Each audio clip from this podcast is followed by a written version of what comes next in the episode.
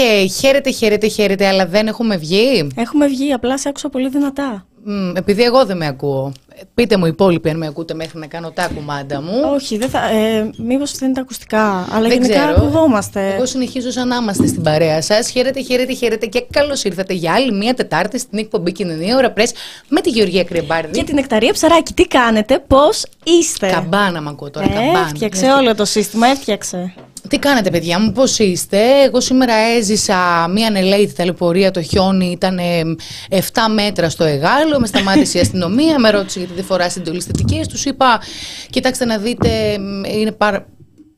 Ο Κωνσταντίνος φεύγει. Γεια. Γεια. Ναι, παιδιά, εγώ θέλω πραγματικά να συζητήσουμε μαζί σας και να αναλύσουμε για ποιο λόγο από εκεί που είχαμε τυφώνες Κατρίνα και λοιπά, τώρα για το ψηλόβροχο βγάζουμε ονόματα.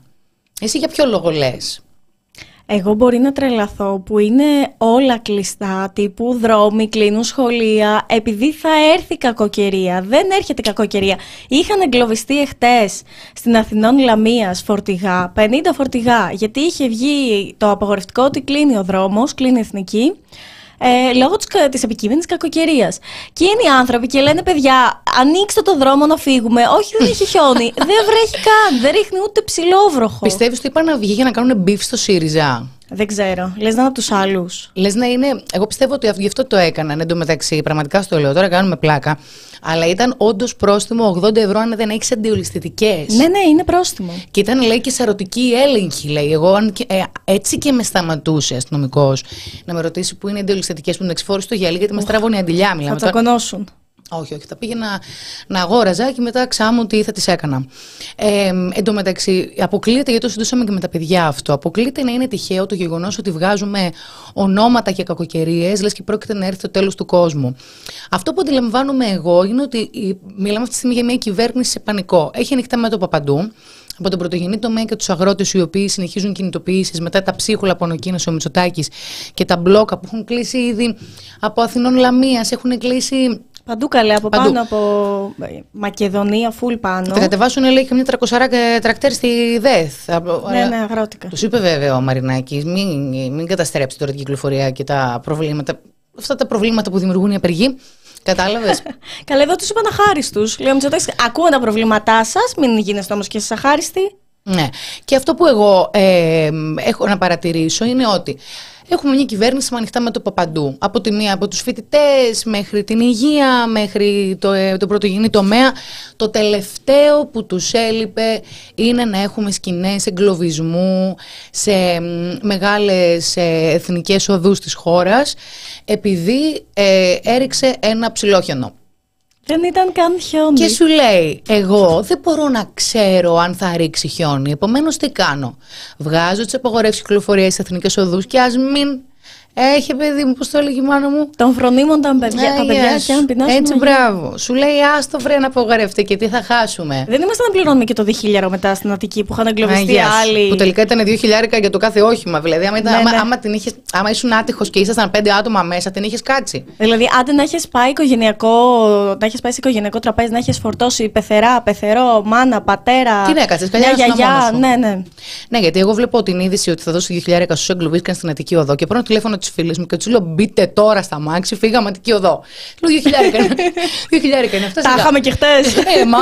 Και ξαφνικά βλέπω ότι είναι 2 χιλιάρικα για το αμάξι. Λέω: Βρε, φύγε, βρε, λέω για 5 εκατοστάρικα εν τέλει. Κότσο δεν θα μας πιάσετε. Με τίποτα. Αν είναι να κάτσουμε εκεί, σαν τον Άκη Παυλόπουλο. Εκεί πάρω τα κατάλαβε χοντρά. ο Παυλόπουλος ότι υπάρχει πρόβλημα. Όταν Εγώ τόση ώρα βρέθηκε ο δεν ίδιος έχω βγάλει αυτό. εγκλωβισμένος. Κάτσε να κάνω κάτι που. Ε, τώρα θα σας εκπλήξει. Επαγγελματικό. Να το. Κοινωνία ώρα πρέσβη, να φαίνεται και ποια εκπομπή κάνουμε. Νομίζω ξέρουν. Μα Ε, καλά μας λένε καλησπέρες, να μην πούμε κανένα γιάβρε νεκταρία. Αχ, τους ξέχασα. τους πήραμε συγγνώμη. μονότερμα, τους πήραμε. Συγγνώμη, σας έγραψα. λοιπόν, Cultured Squid, πάντα πρώτος πρώτος. Καλησπέρα στα προσοκόριτσα. Δεν ξέρω γιατί.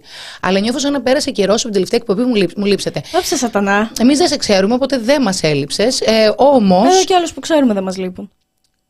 Είσαι πολύ σκληρή. δηλαδή, Μιλάμε για σκύλα. Εδώ φτύνουμε αλήθειες, Νεκταρία μου. Ε, απλά, παιδιά, εγώ δεν νιώθω ότι περνάει αργά ο καιρός. Εγώ νιώθω ότι εγώ κλείνω τα μάτια μου και από εκεί που ήμουν 23 χρονών μπουμπούκι, ξάφνου θα έχω μ, με την αξία μου τον όρο MILF. Τα Γιο- καλύτερα. Πρέπει να κάνεις και παιδί για να είσαι MILF. Γιατί το πρώτο είναι mother. Ε, θα κάνω, άμα να πάρω τον τίτλο. ε, George Photos. Καλησπέρα, καλησπέρα και σε σένα. Αλέξανδρος Κόκαλης, καλησπέρα.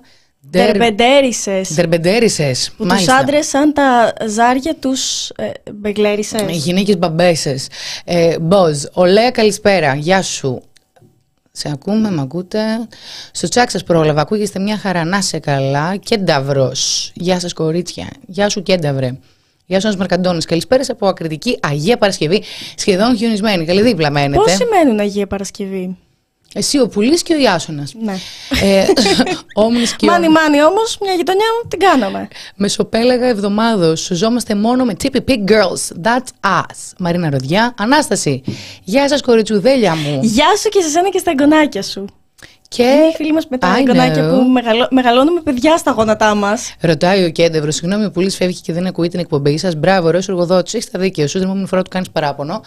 Ε, όταν ο Λύκος κλέψει τελικά στα αλήθεια τα πρόβατα του βοσκού, κανείς δεν θα τον πιστεύει. Κοίταξε να δεις.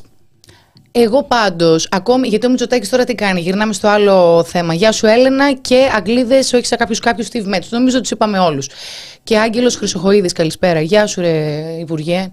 Ε, Γυρνώντας λοιπόν στο προηγούμενο θέμα, εγώ τώρα τι πιστεύω; Σου λέει, εγώ έτσι και βάλω υποχρεωτική απαγόρευση κυκλοφορίας, υποχρεωτικές αλυσίδες στα αυτοκίνητα κλπ. Ξαναπέζω το χαρτί της ατομικής ευθύνης.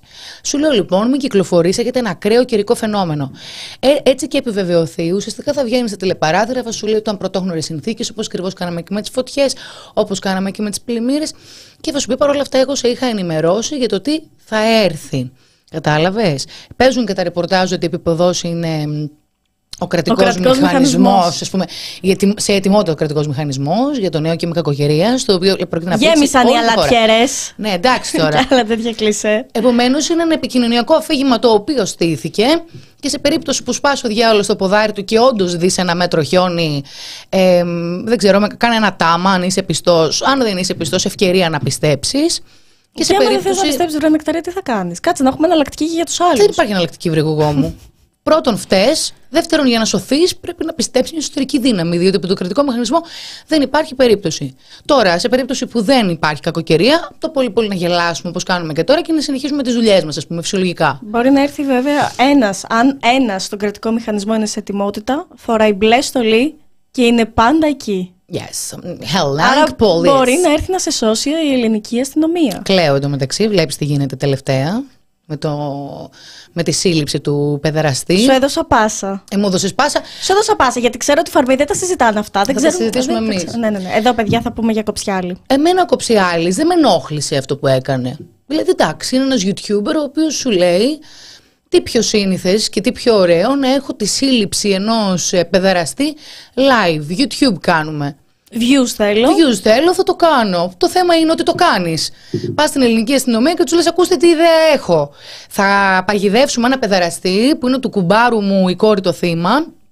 Ε, θα έχω βάλει κάμερες παντού και τι θέλω από εσάς μην είστε εκεί να πιάσετε τον παιδεραστή όταν σας καλέσω ελάτε για να γίνει το boom ας πούμε και, να... και η ελληνική αστυνομία πάρα πολύ ωραία κουμπλέ Χα. Ιδεάρα. Πολύ ωραία ιδέα. Πιάσε εσύ τον παιδεραστή. Βέβαια, εντάξει, τώρα άμα σου κάτσει καμιά ξόφαληξη από εκεί που δεν το περιμένεις, θα, θα δούμε. Ε, Ήταν μέσα βέβαια ένας φίλος του, λέει ένα φίλο είχε αστυνομικό κοψιάλης. Ε, το γνωστό γενικά θα τον έχετε δει σίγουρα, θα έχει Ναι, περάσει ναι, στο ναι. feed ε, στη, Ο στο Μορφωνιός. Instagram σας. Ο Βαγγέλης, ναι, ένας γνωστό. ε, Να σου πω την αλήθεια, εγώ τελευταία τον ε, είδα, άρχισε να περνάει από μπροστά μου. Ένας κλασικός, ε, μ, να το πω απλά, γκόμενος Ωραίος της είναι. αστυνομίας να το, και το πουλάει, γι' αυτό λέω γκόμενος, το πουλάει αυτό. Ε, όπου είναι νέος και έχει αποφασίσει να κάνει τον Ηρακλή Πουαρό να, να πιάνει τους κακοποιούς και γιατί χτυπάτε. Είχε, εγώ- εμένα είχε περάσει από μπροστά μου από την αρχική σε μια φάση που είχε φάει ξύλο, είχε δεχτεί τέλος πάντων επίθεση από άντρα ο οποίος κακοποιούσε τη γυναίκα του και είχε πάει αυτός να σώσει τη γυναίκα και ο άλλος του έκανε επίθεση. Οπότε από εκεί είχε ξεκινήσει τύπου μη χτυπάτε τις γυναίκες. Τώρα το πήγε σε φάση μην ε, κακοποιείτε τα παιδιά. Οπότε να πάλι βρέθηκα εγώ εκεί να σώσω τη, τη γυναίκα, το παιδί, μπύρι Αυτή με τον Κοψιάλη φίλη πρέπει να είναι, το είπε Είναι φίλη, ναι, γιατί λέει Κοψιάλη, εγώ μόνο, μόνο έναν αστυνομικό ξέρω και τον έχω φίλο και εννοούσε προφανώς αυτόν, γιατί μετά έκαναν και story μαζί. Κοιτάξτε να δείτε, εγώ μπορεί να έχω όλη την καλή διάθεση να κάνω κάτι τέτοιο. Εντάξει, δεν λέω και ότι ο Κοψιάλη το κάνω όλο για το. Πιστεύω πραγματικά ότι ήθελε να φυλακιστεί ένας παιδαραστής. Εντάξει, και ποιος δεν θέλει. Ο καθένας έχει ένα κάρο βλακίες ιδέες στο κεφάλι του. Το θέμα είναι να λειτουργούν σωστά οι θεσμοί. Δεν μπορείς να πηγαίνεις από βραδύ και να λες στην αστυνομία: Έχω σκοπό να κάνω αυτό, θα το στήσω. Μέσα στο σπίτι θα βρίσκομαι εγώ με ένα φίλο μου, όλο αυτό η γνώση σας κάμερες κλπ. Όλα για το vlog, alright. Και όταν σας καλέσω, ελάτε, ας πούμε. Και η αστυνομία να λέει ναι. Μετά διατάχθηκε ΕΔΕ, φυσικά. Όχι ΕΔΕ, προκαταρκτική. Δεν ήταν ιδέα. Δεν ήταν ιδέα ακόμα και όλοι αναρωτιούνται, μέχρι το πρωί τουλάχιστον που κοιτούσα τις εξελίξεις, όλοι λένε: Παιδιά, έπρεπε κατευθείαν να γίνει ιδέα, όχι προκαταρκτική. Ωραία. Ε, Παρ' όλα αυτά, αν το δούμε δηλαδή τελείως ψύχρεμα, δεν ξέρω αν έχετε δει και το βίντεο του Κοψιάλη, μιλάμε για ένα υλικό το οποίο αρχικά η αστυνομία γνώριζε από το προηγούμενο βράδυ, όπως είπε ο ίδιος, και προφανώς μπορεί να το αποδείξει κιόλας. Υπάρχουν οι κλήσεις κλπ. Το είπε και μόνος του, ότι θα συμβεί αυτό το ντου και όλη αυτή η επιχείρηση. Mm. Συμβαίνει αυτό την άλλη μέρα το πρωί και από εκεί και πέρα, αν δείτε το βίντεο, θα καταλάβετε ότι έχει, έχει υπάρξει μια κάποια δουλίτσα ορών. Ναι, έχει γίνει μοντάζ, υλικό, φωτογραφίες, βίντεο που έχουν κολλήσει, μουσική, εφέ. Ε, δηλαδή θέλω να πω ότι η αστυνομία μετά πάλι γνώριζε γι' αυτό το υλικό. Πέρασαν αρκετές ώρες ώστε να γίνει η επεξεργασία του και να ανέβει. Δηλαδή ήταν σύμφωνη η αστυνομία και με το τελικό αποτέλεσμα ότι αυτό το πράγμα ανεβαίνει. Δεν είναι δηλαδή ότι προς το τέλος είπαν, παιδιά, δεν είναι σωστό να το δημοσιοποιήσουμε. Δεν ξέρω ποιος νόμος παραβιάζεται σε αυτή την περίπτωση. Το θέμα είναι ότι η αστυνομία επέτρεψε να εκτεθούν σε ένα τέτοιο κίνδυνο άνθρωποι οι οποίοι δεν είναι εκπαιδευμένοι στο να το αντιμετωπίσουν. Δεν μπορείς να παίζεις κορώνα γράμματα για το ποιος βρίσκεται πίσω από την πόρτα από εκείνη τη στιγμή εσύ βιντεοσκοπεί το οτιδήποτε το τι θα κάνει πάνω στον πανικό του. Και τι έχει πάνω του; Ε, αυτό. Δηλαδή είχε... Είναι τραγικό. Ναι. Τώρα ναι, η περίπτωση χωριστά του παιδοβιαστή, αηδία παιδιά, εντάξει, δεν, ε, μας είναι πολύ δύσκολο στο στομάχι και από αυτά που βγήκαν μετά στη φόρα στην, ε, στην Αυτό δεν το συζητάμε. Για το, τι είχε στην τσάντα του κλπ. Εγώ θέλω να πάμε λιγάκι να ασχοληθούμε με. Το 5 ευρώ που μας έβαλαν. Ευχαριστούμε πάρα, πάρα πολύ. Έρχονται, ευχαριστούμε. Πάρτε το λιράκι μας και ας μην σας λείψαμε. Α, είμαι σκύλα. Έτσι, έτσι τους, έτσι τους, ε, και τους κάνω. Έτσι Θα σας πω, εμένα μου λείπει παρέα μας. Τώρα ατομικά του καθέναν δεν σας ξέρω, αλλά με χαρά ρε παιδιά και παρτάκια κάναμε και λοιπά και γνωριζόμαστε. Εντάξει τώρα. Λοιπόν, θέλω να μεταφερθούμε λιγάκι στην πολιτική σκηνή αυτής της χώρας. Άρα σίγουρα όχι στο ΣΥΡΙΖΑ. Όχι, όχι. Στο, θα πάμε και στα καλά της ε, Νέας Δημοκρατίας. Ε, βασικά η πολιτική σκηνή αυτή τη στιγμή για μένα ε, είναι από τη μία όλη η μεθοδεύση Μητσοτάκη και το κράτος δικαίου το οποίο είναι στα τάρταρα, αλλά από την άλλη ο Ανδρουλάκης. Θέλω να μιλήσουμε λιγάκι για αυτόν τον άνθρωπο, τον Νίκο Ανδρουλάκη. Την περίπτωση Ανδρουλάκη αρχηγός του Πασόκ εμφανίστηκε σε μια τηλεοπτική συνέντευξη χτες ε, στο One και ακούσαμε λοιπόν από τον κύριο Ανδρουλάκη ότι είναι ανοιχτό σε διάλογο με στελέχη του ΣΥΡΙΖΑ, της Νέας Αριστεράς αλλά και της Νέας Δημοκρατίας. Ανοιχτός άνθρωπος. Ανοιχτό, παντού δηλαδή. Ε, βέβαια, ξεκαθάρισε ότι δεν πρόκειται να κάνουμε συγκόλληση κομμάτων. Αυτό που είπε τέλος πάντων είναι ότι αυτή τη στιγμή η δική του εκτίμηση αυτό μπορεί να είναι και αληθή, αν ε, λάβει σαν ε, γνώμονα τα γκάλοψ, ότι το Πασόκ θα είναι με τη λαϊκή τιμιγορία σε ευρωεκλογές δεύτερη δύναμη και η επόμενη εναλλακτική κεντροαριστερή πρόταση διακυβέρνησης απέναντι στη Νέα Δημοκρατία. Είπε λοιπόν ότι υπάρχουν συγκεκριμένοι όροι για να κάνει διάλογο με άλλα στελέχη, όχι κόμματα, στελέχη, είτε από τη Νέα Αριστερά, είτε από το ΣΥΡΙΖΑ, είτε και ακόμα με στελέχη της Νέας Δημοκρατίας. Επιλέξει, είπε. Μπορεί να υπάρχουν άνθρωποι στη Νέα Αριστερά που συμμερίζονται όσο εμείς θεωρούμε κορυφαία κοινωνικά ζητήματα Είμαστε έτοιμοι να συνομιλήσουμε μαζί τους. Υπάρχουν κάποιοι άνθρωποι οι οποίοι μπορεί να σφικτιούν μπροστά σε αυτά που συμβαίνουν σήμερα, σήμερα και στο ΣΥΡΙΖΑ.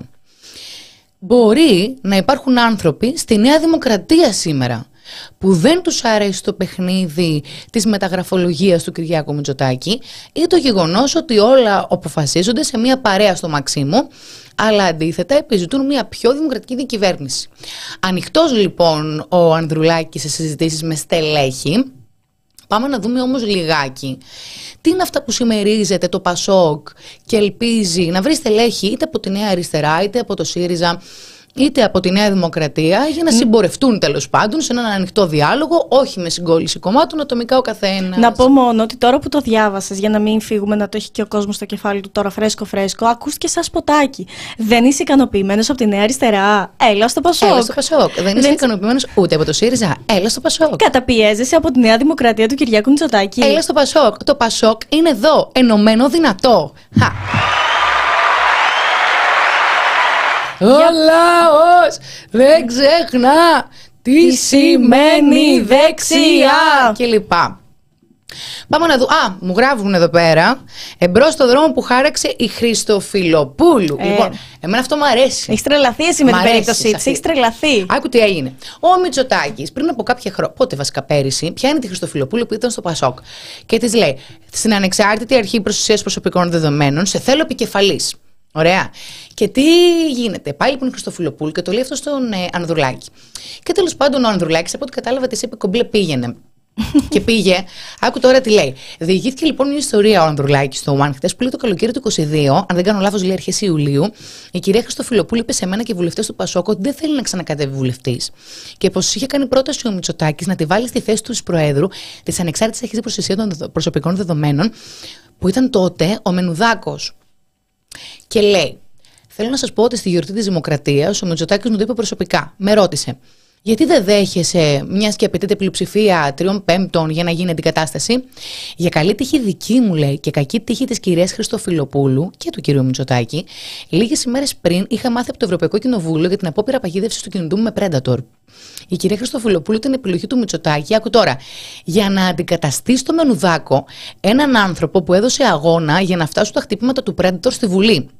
Γιατί τι σου λέει; Γνώριζε εκ των προτέρων ο Μητσοτάκη στην υπόθεση Κουκάκη και ήθελε, τον δημοσιογράφο που παρακολουθούσαν δηλαδή πριν τον ε, Ανδρουλάκη, και ήθελε να βάλει στην ανεξάρτητη αρχή ένα πρόσωπο που δεν θα το χρεώνει την Νέα Δημοκρατία. Σου λέει θα βάλει Χριστοπούλου- τη Χριστοφιλοπούλου που είναι Πασόκ. Αλλά θα του κάνει και τη δουλίτσα του. Σου λέει με συμπαθεί Χριστοφιλοπούλου, είναι και Πασόκ Χριστοφιλοπούλου, γιατί να βάλω ένα δημοκράτη; Θα βάλω ένα Πασόκο που αφού παρακολουθούμε και τον Ανδρουλάκη, μετά δεν θα μπορούν να μας πούν ότι ξέρεις κάτι, έχεις βάλει τους δικούς σου σε όλες τις ανεξάρτητες αρχές, ξυλώνω το μενουδάκο και μια χαρά.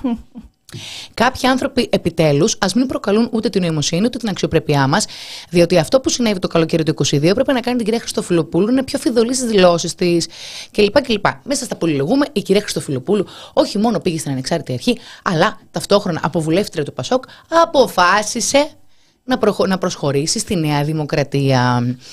Όμως, ο κύριος ε, Ανδρουλάκης μας λέει τέλος πάντων ότι όσοι συντάσσεστε με τις ιδέες μου, πάμε να δούμε ποιες είναι οι ιδέες του κύριου Ανδρουλάκη. Από τα. Να βοηθήσουμε και τα στελέχη από τα άλλα να κόμματα. ξεμπερδευτούν. Αν θέλουν να φύγουν, ότι υπάρχει μια αγκαλιά εκεί στον Νίκο. Ναι. Η νέα, όπως το είπε, εμ, εναλλακτική κεντροαριστερή πρόταση διακυβέρνησης απέναντι στη Νέα Δημοκρατία. Πάμε να δούμε πόσο απέναντι στη Νέα Δημοκρατία είναι. Για να δούμε, για να δούμε τις είναι διαφορές. πολύ απέναντι. Είναι πάρα πολύ Να απέναντι. δούμε τις Πρώτον, διαφορές. F35. Ναι. Έλεγε τέλος πάντων. Τι μας λέει ο Ανδρουλάκη, πάρτε ρε παιδί με εξοπλισμούς, αλλά όχι τόσους. Μην πάρετε τόσα, ρε παιδί μου. Πο- Πολλά γίνανε. Εδώ πέρα ο κύριος Ανδρουλάκης μας θυμίζει ότι υπερψήφισε τη συμφω- την Ελληνογαλλική Συμφωνία για τα Ραφάλ. Στήριξε τη συμφωνία με τη ΣΥΠΑ. Στήριξαν όλες τις ε, συμφωνίες που αφορούν στην αγορά όπλων. Αλλά Ως, σου λέει- ως κάτι θετικό το λέει αυτό. ναι, η Ελλάδα λέει παίρνει τα F-35, πήρε τις φρεγάτες, αγοράζει ακριβούς εξοπλισμούς. Πρέπει να αγοράζουμε ακριβούς εξοπλισμούς. Σου λέει πάρτε, αλλά μην το παρακάνετε με το budget. Κατάλαβες. Και μας ενημέρωσε λοιπόν ο κύριος Ανδρουλάκης ότι η ευρωπαϊκή άμυνα είναι και η δική του προτεραιότητα. Ναι. Εγώ προσωπικά ε, σκάβω να βρω ε, Τη διαφορά. τη διαφορά. Εντάξει, το Ότι θέλει πιο φτηνά ραφάλ, δεν καταλαβαίνω τι μας λέει. Κοίτα, μην το πάρουμε έτσι. Ε, πα- πήγαινε παρακάτω. Μπορεί Πάμε παρακάτω, παρακάτω. να βρούμε διαφορά. Ναι, εδώ δεν μας καλύπτει διαφορά. Γάμος ομόφυλων ζευγαριών. Εδώ θα Μας έχει λέει. διαφορά, δεν μπορεί. Δεν μπορεί. Η Αριστερά. πλειοψηφία, η πλειοψηφία λέει του βουλευτών μας το στηρίζει. Όποια ερωτήματα και όποιες απορίες υπάρχουν, προσπαθούμε με ορθο- ορθολογικό τρόπο να τις προσεγγίσουμε. Τι μας λέει λοιπόν ο κ. Ανδρουλάκης, ότι υπάρχουν βουλευτές στο Πασόκ που δεν θα υπερψηφίσουν το νομοσχέδιο για τα ομόφυλα ζευγάρια και μας λέει ότι κάνουν φροντιστήρια. Μασάζ. Ελλήν- Ποια είναι η διαφορά λέει, εδώ πέρα με τη Νέα Δημοκρατία; Και, στο, και στη Νέα Δημοκρατία κάνανε κανονικότατο το φροντιστήριο. Ναι. Ποιος το έκανε, ο Σκρέκας το έκανε. Ο, ο Σκέρτσος το έκανε. Στο σκρέκα, αφήσαμε το, το μασάζ. Μπερδεύτηκα. Επομένως, πραγματικά δεν μπορώ να καταλάβω. Ναι. Ε, μ, Εντάξει, εγώ πιστεύω παρακάτω θα τη βρούμε τη διαφορά. θα τη βρούμε, δεν μπορεί. Για πάμε. Πάμε, ρε παιδάκι μου, στο ζήτημα των πανεπιστημίων. Εδώ δεν μπορεί. Αριστερά. Για να δούμε τι λέει ο κύριος Ανδρουλάκης. Τι λέει, φαντάζομαι όχι στα ιδιωτικά πανεπιστήμια. Κάτσε λίγο, ρε παιδάκι μου, πάμε λίγο στου καταλήψεις. Λέω πρώτος ότι δεν μπορεί να γίνονται καταλήψεις και μάλιστα με ισχνές μειοψηφίες, χωρίς δημοκρατική νομιμοποίηση, υπονομεύοντας και τον αγώνα των ίδιων των φοιτητών για καλύτερη δημόσια παιδεία.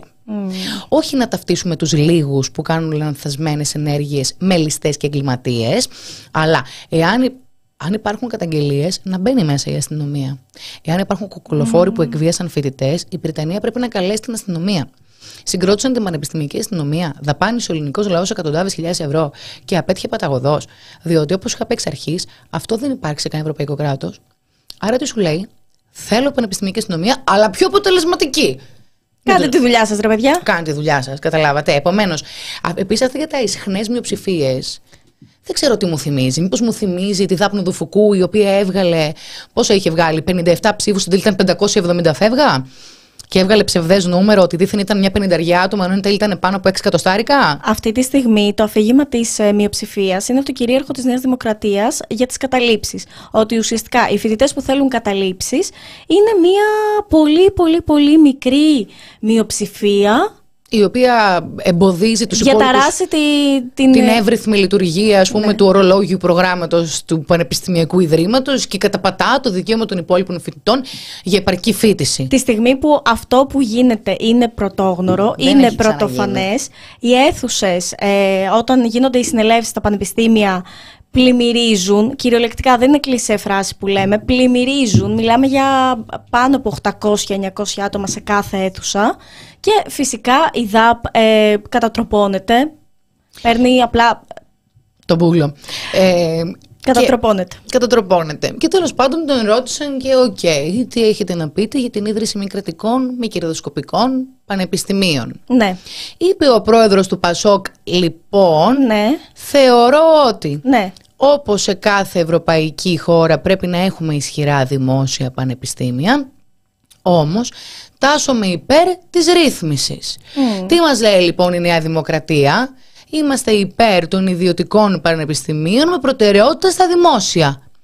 Δηλαδή λέει ακριβώς αυτό που λέει η Νέα Δημοκρατία. Απλά θα το κόψω στο βίντεο γιατί λες τι μας λέει η Νέα Δημοκρατία; Νομίζω θα λέγες εννοούσες το Πασόκ, αλλά γλώσσα λανθάνουσα τα αληθή λέγει. Όχι, παιδάκι μου, εννοούσα ε, πραγματικά αυτό που είπα. Αυτά που δηλώνει ο κύριος Ανδρουλάκης Ναι, είναι ναι, αυτά απλά- που λέει η Νέα Δημοκρατία. Ναι, στην αρχή είπες αυτά που λέει η Νέα Δημοκρατία είναι αυτά που λέει η Νέα Δημοκρατία. Α, Ήθελες ναι. να πεις γλώσσα λανθάνουσα, ναι, ναι, νεκταρία ναι. μου. Και πρέπει κάποιος να ενημερώσει τον κύριο Ανδρουλάκη ότι αυτά τα έχουμε ξαναδεί.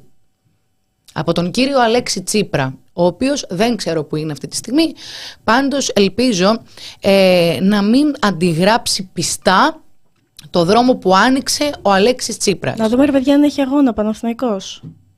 Εκεί να τον θα είναι. βρούμε. να τον βρούμε. Τέλος πάντων, όταν, είσαι, όταν υπόσχεσαι να είσαι η εναλλακτική λύση απέναντι σε μια κυβέρνηση, φροντίζεις τουλάχιστον στα στοιχειώδη να έχεις καθαρές αντίθετες θέσεις. Δεν έχεις ίδιες θέσεις. Ποιες είναι οι εναλλακτικές προτάσεις του Πασόκ; Ναι στα εξοπλιστικά, αλλά αν μπορείτε πιο φτηνά. Ναι στα ιδιωτικά πανεπιστήμια, αλλά εγώ υποστηρίζω λίγο παραπάνω από σένα τα δημόσια ε, ναι στους αγώνες των φοιτητών με τα δίκαια τους, αλλά όχι στις καταλήψεις τους, όχι στις συγκεντρώσεις τους και είστε ισχνές μειοψηφίες που τις και- και με δαρέ. δηλαδή, προ- προσπαθώ να καταλάβω. Ε, και εμένα αν είναι αυτή η, ενα- ο- εμ, η εναλλακτική πρόταση, ας πούμε, της Νέας Δημοκρατίας, μου- δεν, μου- δεν μου, με τρομάζει πρώτον και δεύτερον μου θυμίζει πάρα πολύ το ΣΥΡΙΖΑ και ήταν αυτός ο λόγος άλλωστε που έπεσε ο ΣΥΡΙΖΑ. Καλά, είναι γενικά αυτό που λέμε ότι δεν έχουμε αντιπολίτευση. Παρ' όλα αυτά, να πούμε ότι ε- είναι θέσεις που όντως θα μπορούσε κάποιος από τον ΣΥΡΙΖΑ, από τη Νέα Αριστερά, από τη Νέα Δημοκρατία να τις αγκαλιάσει. Μμμ. Δηλαδή, θα έλεγα ότι κάποιος από αυτά, ας πούμε, τα τρία κόμματα δεν μπορεί να πάει στο Πασόκ αν ήταν κάτι διαφορετικό. Τώρα που λέει αυτά, μια χαρά κάποιοι μπορεί να βρουν μια ζεστή αγκαλιά εκεί. Παιδάκι μου, εμένα μ- νομίζω ότι μου ταιριάζουν όλοι στο Πασόκ.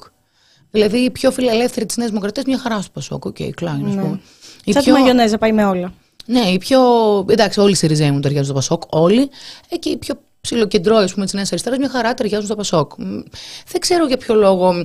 Νομίζω ότι είμαστε όλοι ψιλο ίσα και όμοια. Μην τσακώνεστε, να είστε αγαπημένοι που λένε. Ε, βέβαια, τώρα θα μου πεις ε, να συγκρίνουμε την εγκληματική κυβέρνηση της Νέας Δημοκρατίας με τις εναλλακτικές προτάσεις που βρίσκονται στη στιγμή στο Κοινοβούλιο.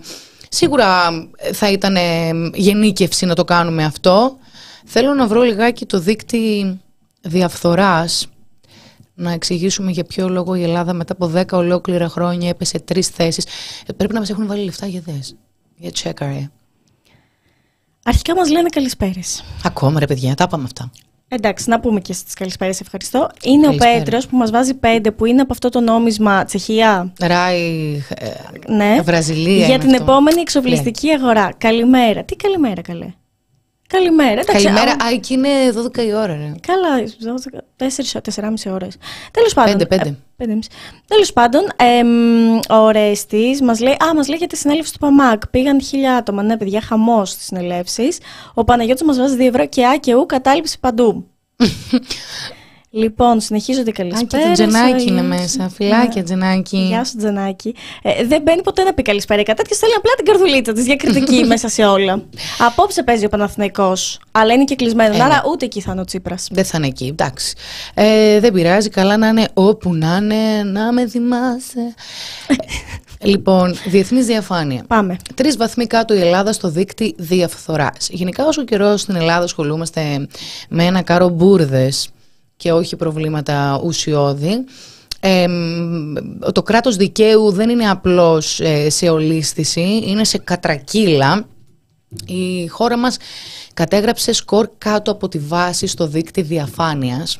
Τι δείκτης είναι αυτός, κομμουνιστικός; Κατα... Ναι, είναι στη χώρα μας; είναι κομμουνιστικός δείκτης, ναι. Καταλαμβάνοντας την 24η θέση μεταξύ των 27 κρατών μελών της ΕΕ. Είμαστε 24η θέση ανάμεσα σε 27 κράτη-μέλη της Ευρωπαϊκής Ένωσης.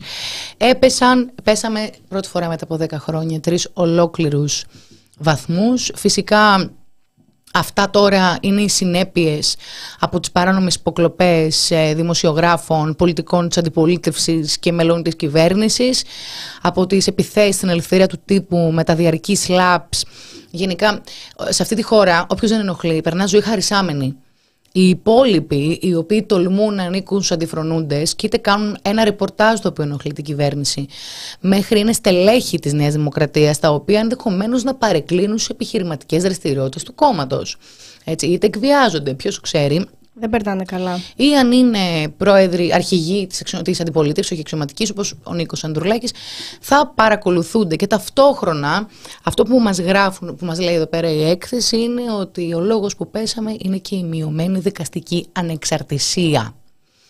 Και γι' αυτό λοιπόν έχουμε πτώση, απότομη πτώση στην ε, βαθμολογία. Ο πρόεδρος Διεθνούς Διαφάνειας Ελλάδος, Γιώργος Κατζηγιαννάκης, δήλωσε ότι για πρώτη φορά μετά από 10 χρόνια παρατηρούμε πτώση βαθμολογίας της χώρας, που επηρεάζει αρνητικά και τη συνολική κατάταξή της παγκοσμίως. Ήδη η διεθνής διαφάνεια προειδοποίησε για τα φαινόμενα περιστολής του κράτους δικαίου, την έλλειψη πρωτοβουλειών για τη βελτίωση της ελευθερίας του τύπου και την αποδυνάμωση των ανεξάρτητων αρχών. Φυσικά, το ζήτημα των ανεξάρτητων αρχών το είχαμε συζητήσει και στην προηγούμενη εκπομπή. Μιλάμε για μια συνθήκη στην οποία υποτίθεται δημιουργούν ανεξάρτητες αρχές, οι οποίες θα υποπτεύουν τους θεσμούς και θα εγγυώνται την διαφάνεια και θα πολεμούν τη διαφθορά. Στην πραγματικότητα είναι ανεξάρτητες αρχές πλήρως εξαρτημένες από τους θεσμούς που ελέγχουν με εικονικές εκθέσεις και διαβεβαιώσεις όπως ακριβώς συμβαίνει στην ανεξάρτητη αρχή διαφάνεια στην οποία αποφάσισε να δημιουργήσει η κυβέρνηση για να εξετάζονται τα pushbacks υποτίθεται και ξαφνικά η αρχή κατέληξε ότι pushbacks δεν γίνονται και πρόκειται για τουρκική προπαγάνδα δηλαδή ένα αφήγημα πλήρως ευθυγραμμισμένο με την ε, κυβέρνηση. Πρώτη θέση στο δίκτυ, η Δανία 90 βαθμοί, να πούμε και τα καλά δηλαδή. Και παιδιά έχουμε... Ε, Τελευταίο. Κάτσε να δω. Η Σομαλία πρέπει να είναι. Νομίζω. Πρέπει να είναι. Ε, από, το, 2018, 12 χώρες κατέγραψαν σημαντική πτώση στη βαθμολογία τους στο δίκτυο αντίληψης διαφθοράς. Και η λίστα περιλαμβάνει χώρες χαμηλού εισοδήματος. Δηλαδή στο μπάτο, ας πούμε, της λίστας είναι Σαλβαδόρ, Ονδούρα, Λιβερία, Μιανμάρ, Νικαράγουα, Σρι Λάνκα, Βενεζουέλα, ε, Αργεντινή και λοιπά. Οκτώ χώρες βελτιώθηκαν, η Ιρλανδία, η Νότια Κορέα, η Αρμενία, το Βιετνάμ, Μαλδίβες, Μολδαβία, Αγκόλα και Ουσβεκιστάν. Δεν είμαστε σε αυτές. Πώς γίνεται, πώς γίνεται, δεν ξέρω αυτός ο δείκτης, μου φαίνεται... Μήπως ο δείκτης λέει είναι τουρκικός. η Ανταρσία Ορντογάν έκανε αυτή την... ε, Την έκθεση. Γιατί πολεμάτε τη χώρα μου, ρε γαμότο! Γιατί πολεμάτε τη Στην χώρα Ελλάδα μου. μας, στην Ελλαδίτσα μας. Δεν μπορεί όμως, κάπου θα τα πάμε καλά. Στην υγεία. Στην υγεία, βέβαια. Στην υγεία, τα πάμε καλά. Ε, βάλαμε Άδωνη Ήρθε ο Γεωργιάδη. Άδωνος Γεωργιάδης πάλι, come back. Come back στο Υπουργείο Στον Υγείας. ερωτά του. Κάτι καλό θα έκανε, δεν μπορεί. Εντάξει, είχαμε το, τόσο καιρό το πρόβλημα με τις τεράστιες λίστες αναμονής για τα τακτικά χειρουργία. Το έλυσε, είμαι σίγουρη. Τόλισε. Πονάει ο μηνίσκος, θα κάνεις χειρουργείο μηνίσκου, αν πληρώσεις. Το απόγευμα. Ναι, το απόγευμα. Απογευματινά λοιπόν ε, χειρουργία. Τι είναι ρε παιδιά, τι έκανε ο Άδωνος Γεωργιάδης για Να το τα- πούμε απλά. Νομιμοποίησε το φακελάκι. Και το λέει χωρίς ντροπή. Βγαίνει στον Νίκο Χατζηνικολάου στο ραδιόφωνο και λέει: Να σας πω και κάτι. Εντάξει, το ξέρουμε, συμβαίνει το φακελάκι, δεν μου αρέσει εμένα αυτό. Το μισό το αλλά ορίστε. φακελάκι. Πάει ο άλλος και δίνει φακελάκι. Τώρα, για να λέει αυτός που δίνει φακελάκι, δεν περνάει πιο μπροστά στην ουρά. ναι, Χα. λέει και ο Νίκος, αλλά αυτό δεν είναι, δεν είναι σωστό. Λέει, Όχι, δεν είναι σωστό. Το βέβαια. πολεμό. Βέβαια είναι σωστό, δεν, δεν λέμε ότι είναι σωστή πρακτική. Αλλά να ορίστε, ουσιαστικά τώρα ο άλλος θα πληρώνει νόμιμα και θα χειρουργείται κανονικά. Εντελώς, και έτσι σου Λιανά. λέει, ναι, και έτσι, σου- δηλαδή σου λέει, αν εσύ έχεις 10 ευρώ, υπάρχει κάποιος που είναι πιο φτωχός από σένα. Οπότε δώσε εσύ, Το πλήρωσε δεκάρικο. το δεκάρικο, να μπει το απόγευμα να κάνεις χειρουργείο και έτσι θα φύγεις από την πρωινή λίστα. Άρα θα μικρύνει η πρωινή λίστα. Και Κατάλαβες. θα μείνουν οι φτωχοί, φτωχοί πλεμπέοι το πρωί. Και αν δεν το κάνεις είσαι ένας ανέστητος που δεν σέβεσαι το φτωχό συμπολίτη σου και θέλεις να περιμένει χρόνια για να βγάλει τη δισκοκύλη που τον έχει πεθάνει. Έχεις που έχεις δύο χιλιάρικα δώστα βρε κακομύρι μαζί σου θα τα πάρεις, τα σάβανα δεν έχουν τσέπες. Σου λέει, κατάλαβες. Και το χειρότερο όλων ποιο είναι; Ότι επειδή δεν γνωρι- γνωρίζουμε πάρα πολύ καλά πώς λειτουργούν τα συγκεκριμένα λόμπι. Πώς θα πληρώνονται αυτοί οι γιατροί; Ποιος εμάς μας εξασφαλίζει ότι ο ασθενής δεν θα επηρεάζεται για να χειρουργηθεί απόγευμα; Γενικώς όπου μπαίνει ιδιωτικός τομέας πρέπει να ελέγχεται η διαφθορά. Πρέπει να ελέγχεται. Και επίσης να πούμε κάτι πάρα πολύ πρακτικό, γιατί τόσο καιρό, τόσα χρόνια, μιλάμε για την εξάντληση του υγειονομικού προσωπικού.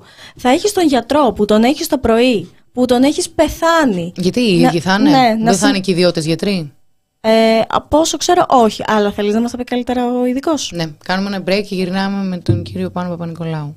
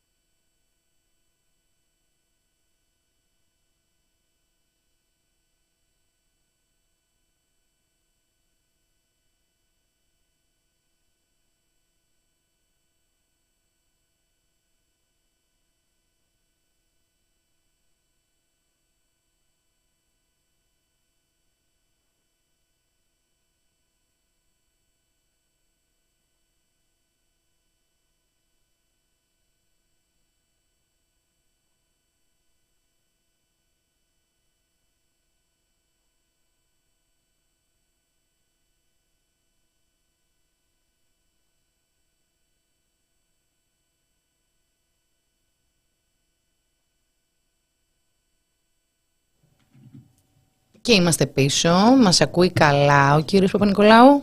Στο σταθερό πάρε με. Εντάξει λοιπόν. Επιστρέφουμε.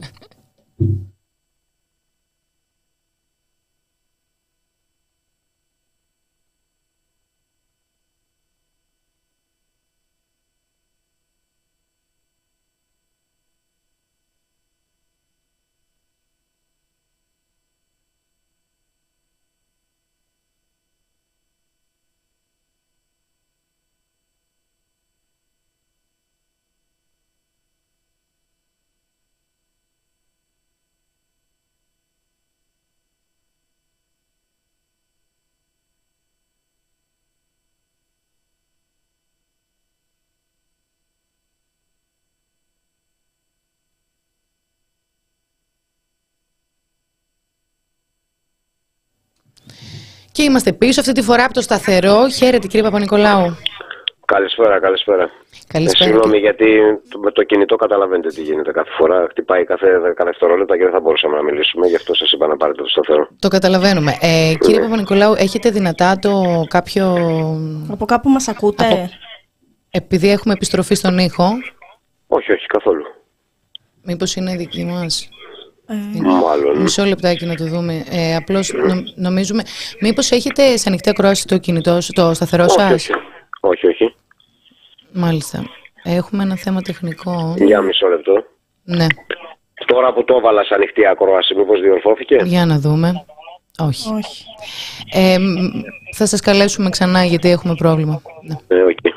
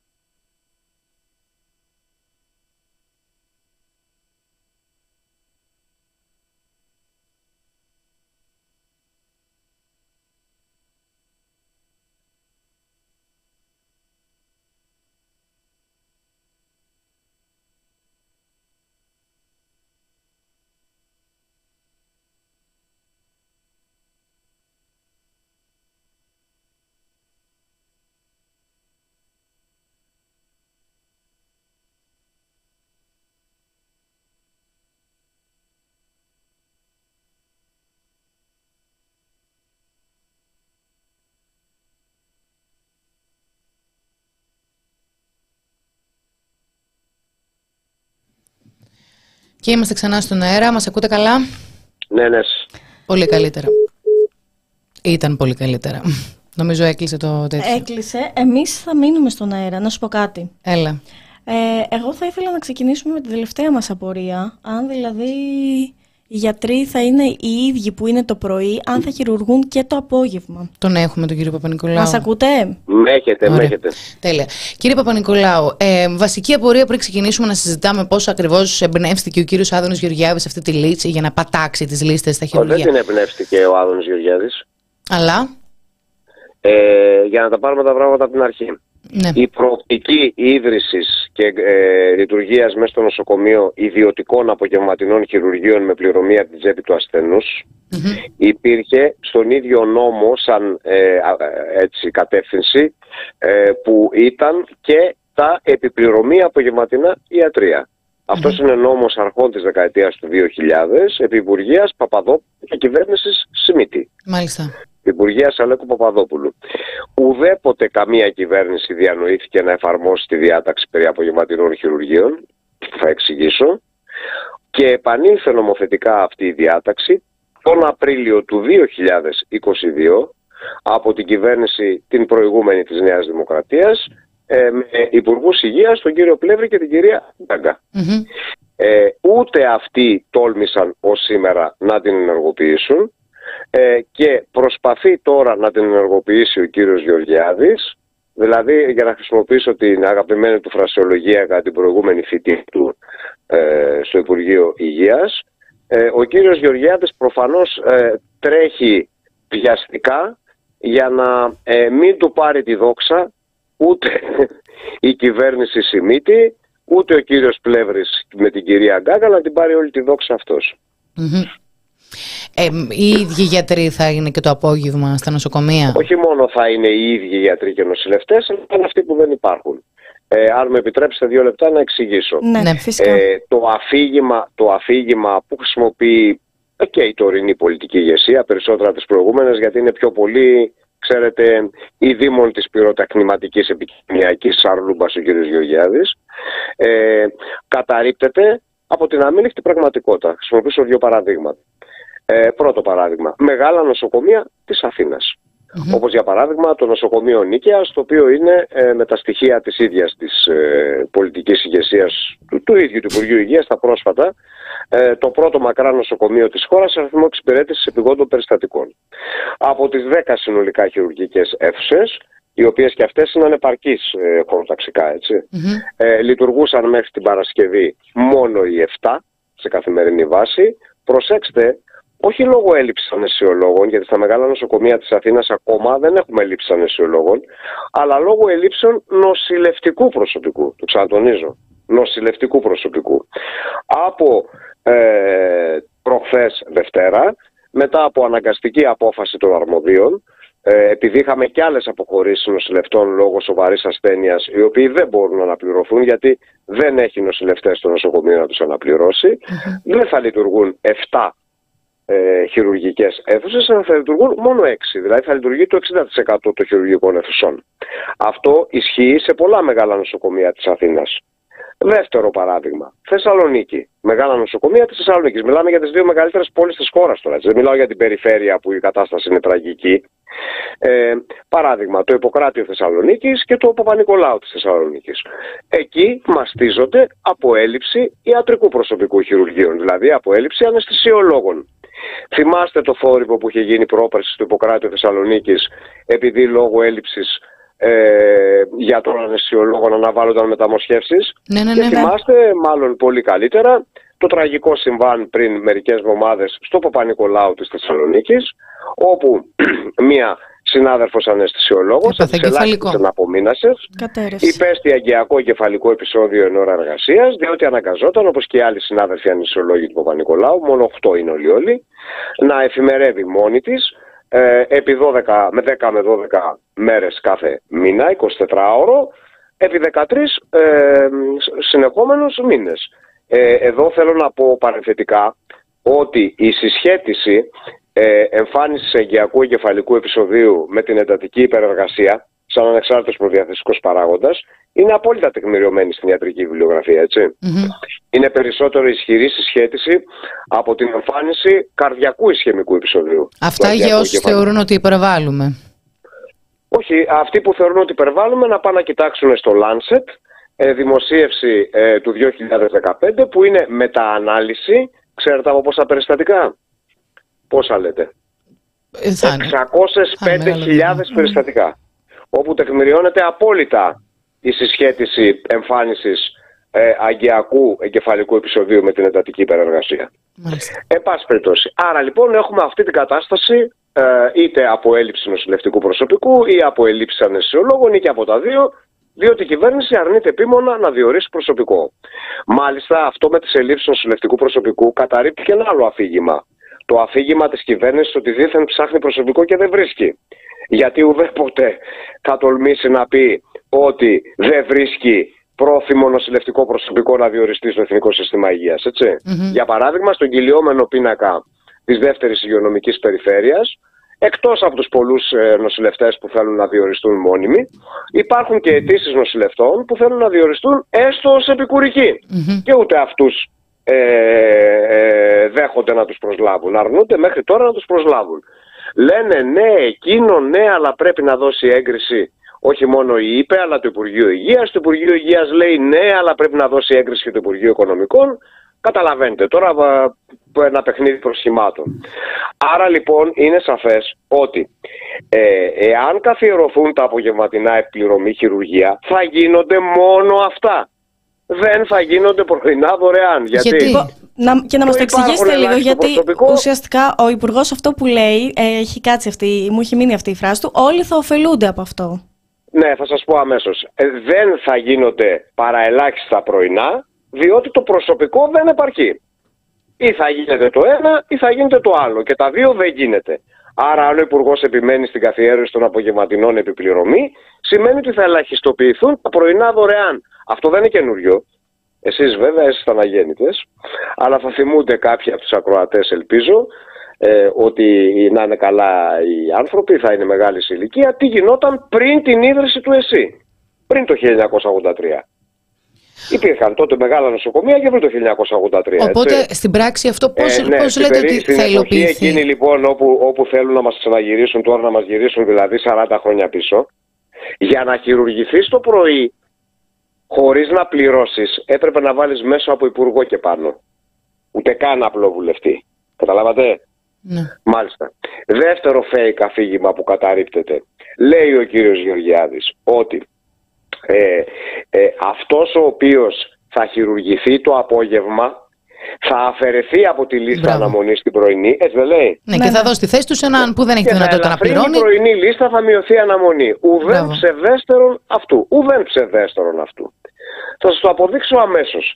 Εκτός από τον προηγούμενο λόγο που είπα, την ανεπάρκεια του προσωπικού, πρόσφατα ε, δημοσιεύτηκε σε ΦΕΚ κοινή υπουργική απόφαση που τιτλοφορείται περί της ενιαίας λίστας χειρουργείων. Πέρα από τα διάφορα προβλήματα ε, που μπορεί να έχει και ορισμένα θετικά στοιχεία αυτό, η ψηφιοποίηση πάντοτε προσθέτει διαφάνεια, έτσι δεν ειναι Ε, είναι μια ψηφιακή πλατφόρμα, απλά καθαρογράφει ψηφιακά, ας πούμε, τις υπάρχουσες πλατφόρμες ανά νοσοκομείο, σε μια πλατφόρμα κεντρική της ΙΔΙΚΑ. Μμμ. Ωραία.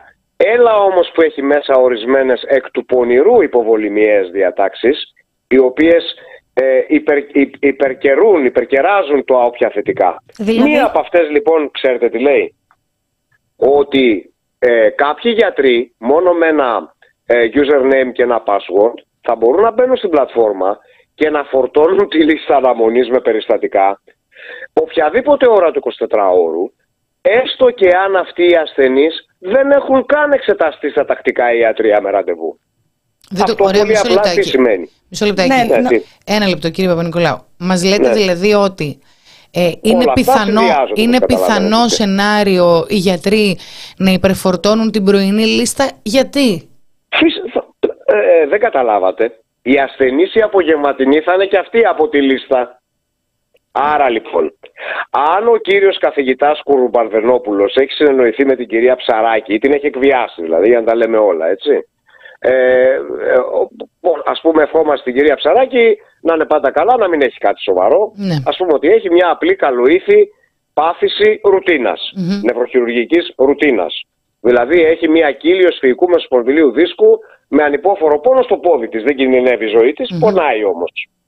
Συνεννοείται λοιπόν ο κύριος καθηγητής Κουλουπαρδενόπουλος με την κυρία Ψαράκη ε, και λέει ε, θα σε βάλω εγώ μεθαύριο ε, στο απογευματινό. Ε, εντάξει μωρέ, τι θα πληρώσεις τώρα; 1500 με 1700 ευρώ κρατικό φακελάκι θα πληρώσεις. Σιγά τα λεφτά τώρα.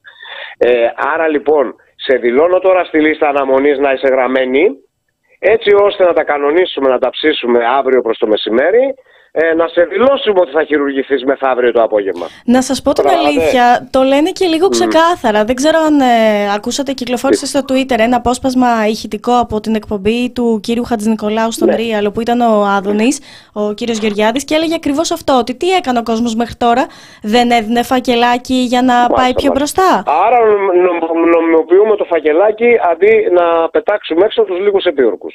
Εν τω Αυτά μεταξύ, ακριβώς, θα γι' είναι αυτό και, λέω. η πληρω- και το νόμο φακελάκι εν τέλει και το παράνομο. Δεν υπάρχει περίπτωση να κοπεί το Ναι, παράνομο. ε, αυτά, α, επειδή λέω ότι ο κύριος Γεωργιάδης ε, δεν, πρωτοτυπεί, δεν, δεν πρωτοτυπεί, μην νομίζετε; Αυτά τα έλεγε από το Φεβρουάριο του 2022 η κυρία Γκάγκα.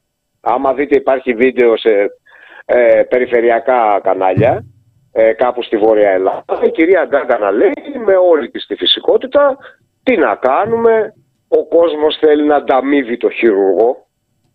Γι' αυτό να καθιερώσουμε απογευματινά χειρουργία, να νομιμοποιήσουμε αυτή την ανταμοιβή. Δηλαδή ουσιαστικά οι άνθρωποι ομολογούν ότι αντί να τσακίσουν ε, τη διαφορά, την νομιμοποιούν. Απλό είναι. Βάζουν και το κράτος να παίρνει μερδικό, ε, έτσι ώστε να νομιμοποιηθεί η, διαφο- η διαφορά και η ανισοτιμία. Με προβληματίζει Επίσης. όμω, μισό λεπτά, κύριε Παπα-Νικόλαου, με προβληματίζει αυτό που λέτε προβληματίζει; ότι. Θα σας πω. Σε περίπτωση που ένας ασθενής βρίσκεται στην πρωινή λίστα και ξαφνικά βρεθεί στην Δεν απογευματινή. θα υπάρχει... Μισό λεπτό. Μία θα είναι η Ναι. οι αστε... κάποιοι από, τις... από τους ασθενείς αυτής της λίστας θα πληρώνουν το κρατικό φακελάκι για να χειρουργηθούν εκτός σειράς το απόγευμα. Ναι, Δεν αλλά θα στο είναι άμκα μέσα, πληρωμιστές. μισό λεπτό. Στο άμκα μέσα δεν θα καταχωρηθεί ότι χειρουργήθηκε ο τάδε ασθενής, οπότε να σβήνεται από τη λίστα. Ναι, ναι, so what; Ε, so what, so what, τότε αδειάζει μια θέση. Ναι, η οποία όμως θέση θα μπορούσε να αδειάσει αν οι χειρουργικές αίθουσες λειτουργούσαν κάθε μέρα. Αυτόν όπως θα άλλο. συντονίζονταν Μισό, οι μισό, αναμονές. ο, μισό λεπτό. Αυτό τώρα είναι. Αυτό τώρα ανήκει στην ερώτηση για ποιο λόγο πιστεύετε και, και ότι είναι λάθος και ποια είναι η εναλλακτική λύση. Ναι, Αλλά εδώ απλώς θα αδειάζει μια θέση από κάποιον που θα έχει πληρώσει. Ε, ναι. Αλλά ε, επειδή μας είπατε νωρίτερα ότι ε, ο γιατρός έχει ανα πάσα ώρα και στιγμή την ευκαιρία να προσθέτει κόσμο στη συγκεκριμένη Αυτό λίστα. δεν έχει εφαρμοστεί ακόμα, έτσι. Ναι, είναι δεν η ξέρω, δεν πρόσφατη έχει. κοινή. που- Γι' αυτό πήγε λέω ότι όλα αυτά είναι πακέτο μεταξύ τους και συνδυάζονται. Ναι, απλώς σχετικά. Ε, προσπαθώ να καταλάβω με ποιο τρόπο θα έχει ο γιατρός, πώς πώς θα μπορέσει να κάνει αυτή την κομπίνα, αφού αν τον χειρουργείς στον Μα άλλο. του το επιτρέπει ο νόμος και η κοινή υπουργική απόφαση. Αυτό δεν σας λέω. Ναι, δεν μπορώ Του να επιτρέπει, καταλάβω του αυτό. επιτρέπει να χειρουργεί όποιον θέλει. Δηλαδή, όταν ε, καταχωρήσει το Του τάδε άμκα. επιτρέπει η κοινή υπουργική απόφαση περί ψηφιακής λίστας χειρουργείου που εκδόθηκε πριν από μερικές μέρες Ναι. να προσθέτει στη λίστα αναμονής την ενιαία Μμμ. ασθενείς που ούτε καν έχουν φτάσει στα δακτικά ιατρία με ραντεβού. Κάνει ό,τι θέλει Αυτό δηλαδή με το σε άμκα, χωρίς συνδυασμό. αιτιολογία. Μάλιστα. Ορίστε. Κάνει ό,τι θέλουμε, ό,τι θέλει με τα άμκα χωρίς αιτιολογία. Δηλαδή, δεν θα πει ότι το τάδε άμκα χειρουργήθηκε επειδή πήρα Διαβάστε την φακελάκι. κοινή υπουργική απόφαση, Ναι. μπορώ να σας πω και τον αριθμό του ΦΕΚ. Έχουμε Μάλιστα. επισημάνει ότι το σημείο αυτό είναι εξαιρετικά προβληματικό, διότι ε, δεν βάζει σαν απαραίτητη προϋπόθεση την εξέταση στα τακτικά ιατρία με ραντεβού του ασθενούς για να εισαχθεί στην ενιαία λίστα χειρουργείου. Έτσι πείτε. Μάλιστα. Α, ναι, το είπα. Άρα λοιπόν λέω ότι όλα αυτά είναι σε συνδυασμό. Δεν θα αποφορτιστούν οι λίστες. Ίσα ίσα ε, θα ε, φορτωθούν παραπέρα οι λίστες. Επίσης, εκτός από την εκπομπή του κυρίου Χατζη Νικολάου, αν ε, κατάλαβα, επειδή ε, το είδα λιγάκι ε, γρήγορα, μπορείτε να το τσεκάρετε, ε, σε κάποιο κανάλι ε, προχθές ή χθες, ο κύριος Γεωργιάδης είπε απίθανα πράγματα. Απίθανα, είπε. Ε, και δεν ξέρω τώρα εάν συμφωνεί και αν είναι εντός ε, της γραμμής, ας πούμε, της κεντρικής κυβέρνησης, αν ε, καλύπτουν τον κύριο Μητσοτάκη αυτό που ο κύριος Γεωργιάδης. Είπε. Τι να κάνουμε, το κράτος δεν έχει για να δώσει αξιοκρατεί μισθού στους γιατρούς. Ενώ το, το αφήγημα από τη μεριά του Πρωθυπουργού, όπως θα έχετε ακούσει, είναι ότι μας έδωσε μεγάλες αυξήσεις, που δεν ήταν μεγάλες βέβαια, ε, και ότι θα δώσει και άλλες αυξήσεις. Θα δώσει και αύξηση στην εφημεριακή αποζημίωση, θα δώσει και επιδόματα σε κάποιες ειδικότητες και όλα καλά. Αυτά δεν λέει. Αυτά λέει. Ο κύριος Γεωργιάδης λοιπόν λέει ότι δεν έχουμε λεφτά να δώσουμε στους γιατρούς. Τώρα εδώ βάζω ένα ερώτημα εγώ. Εκεί που θέλουν όμως βρίσκουν λεφτά να δίνουν. Τα F35 Για είναι ο κ. μισθούς δεν Παπα-Νικολάου. υπάρχουν λεφτόδεντρα, αλλά για κάτι άλλες παροχές υπάρχουν κλεφτόδεντρα. Κλείνω την παρέθεση στη δικιά μου.